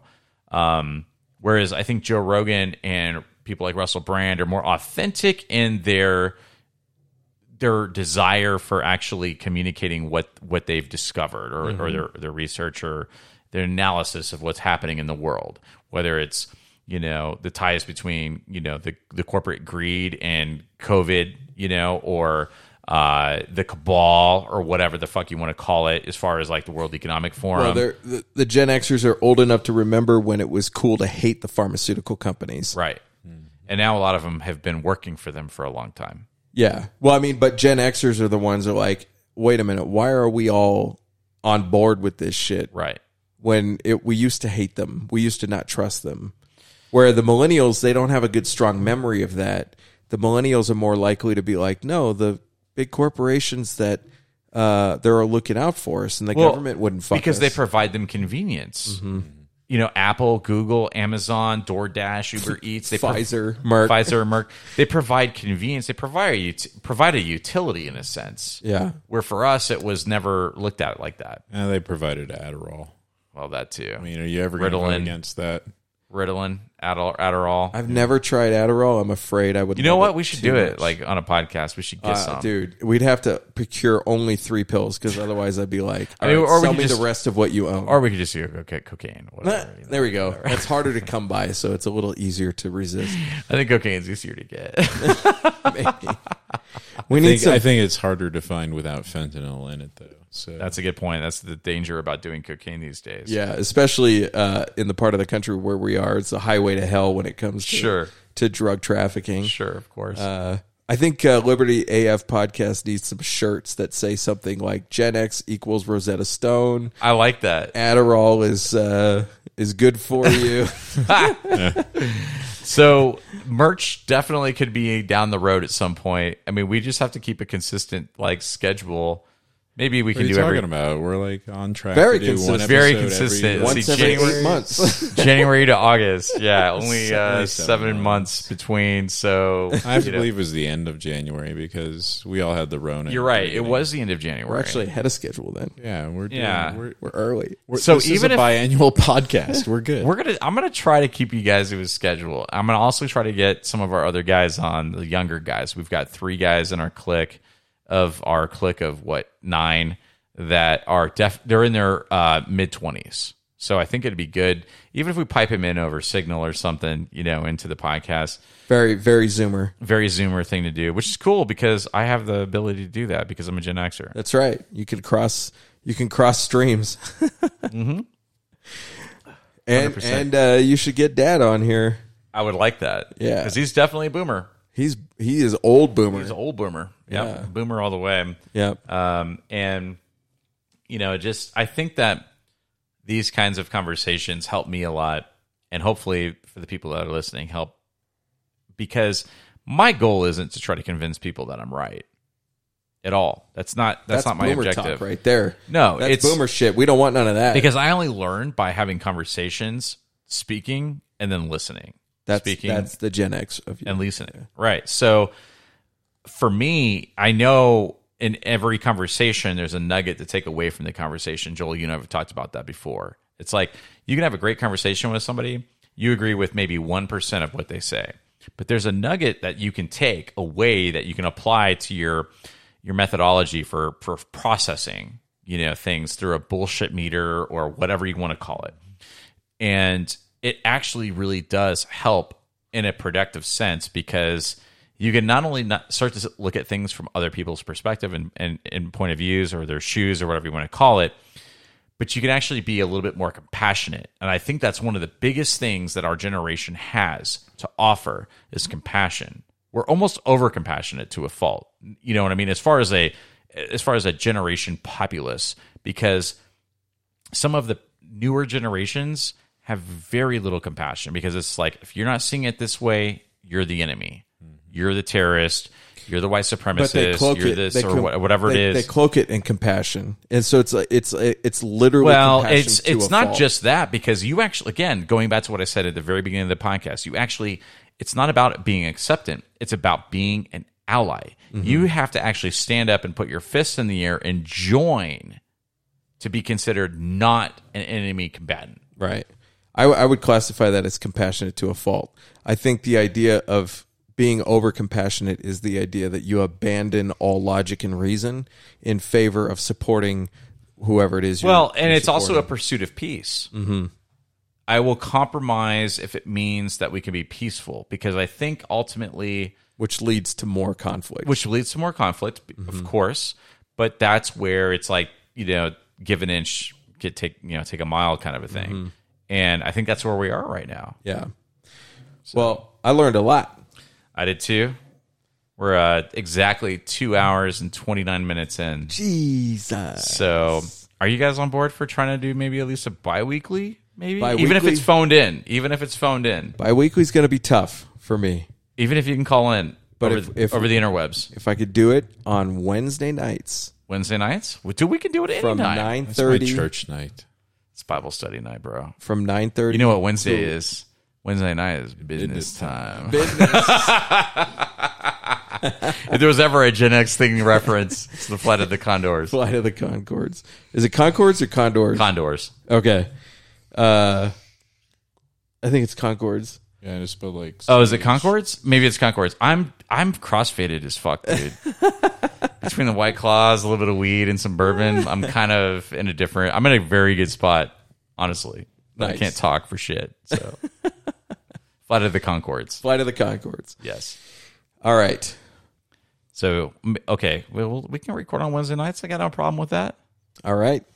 Well, All thanks. Thank you, everybody. All 26 people who may listen to this in the next 10 years. It's actually quite a bit more than that. We actually had a Patreon subscriber. Oh shit! And then he bad for he him, left dude. because we didn't put out a fucking episode. So He was in the right. It's the market at but he's on, he's he's on our Mastodon server. Oh, is so he? Kane, if you're listening, we Shout out. appreciate you, and we're sorry we're such fucking losers. And we'll catch you in the next one. Peace. Later. Namaste. Yeah, I ain't taking orders in command like Yeah, you about to see me on demand like You know on demand If you ain't know, you about to understand Yeah, I got the team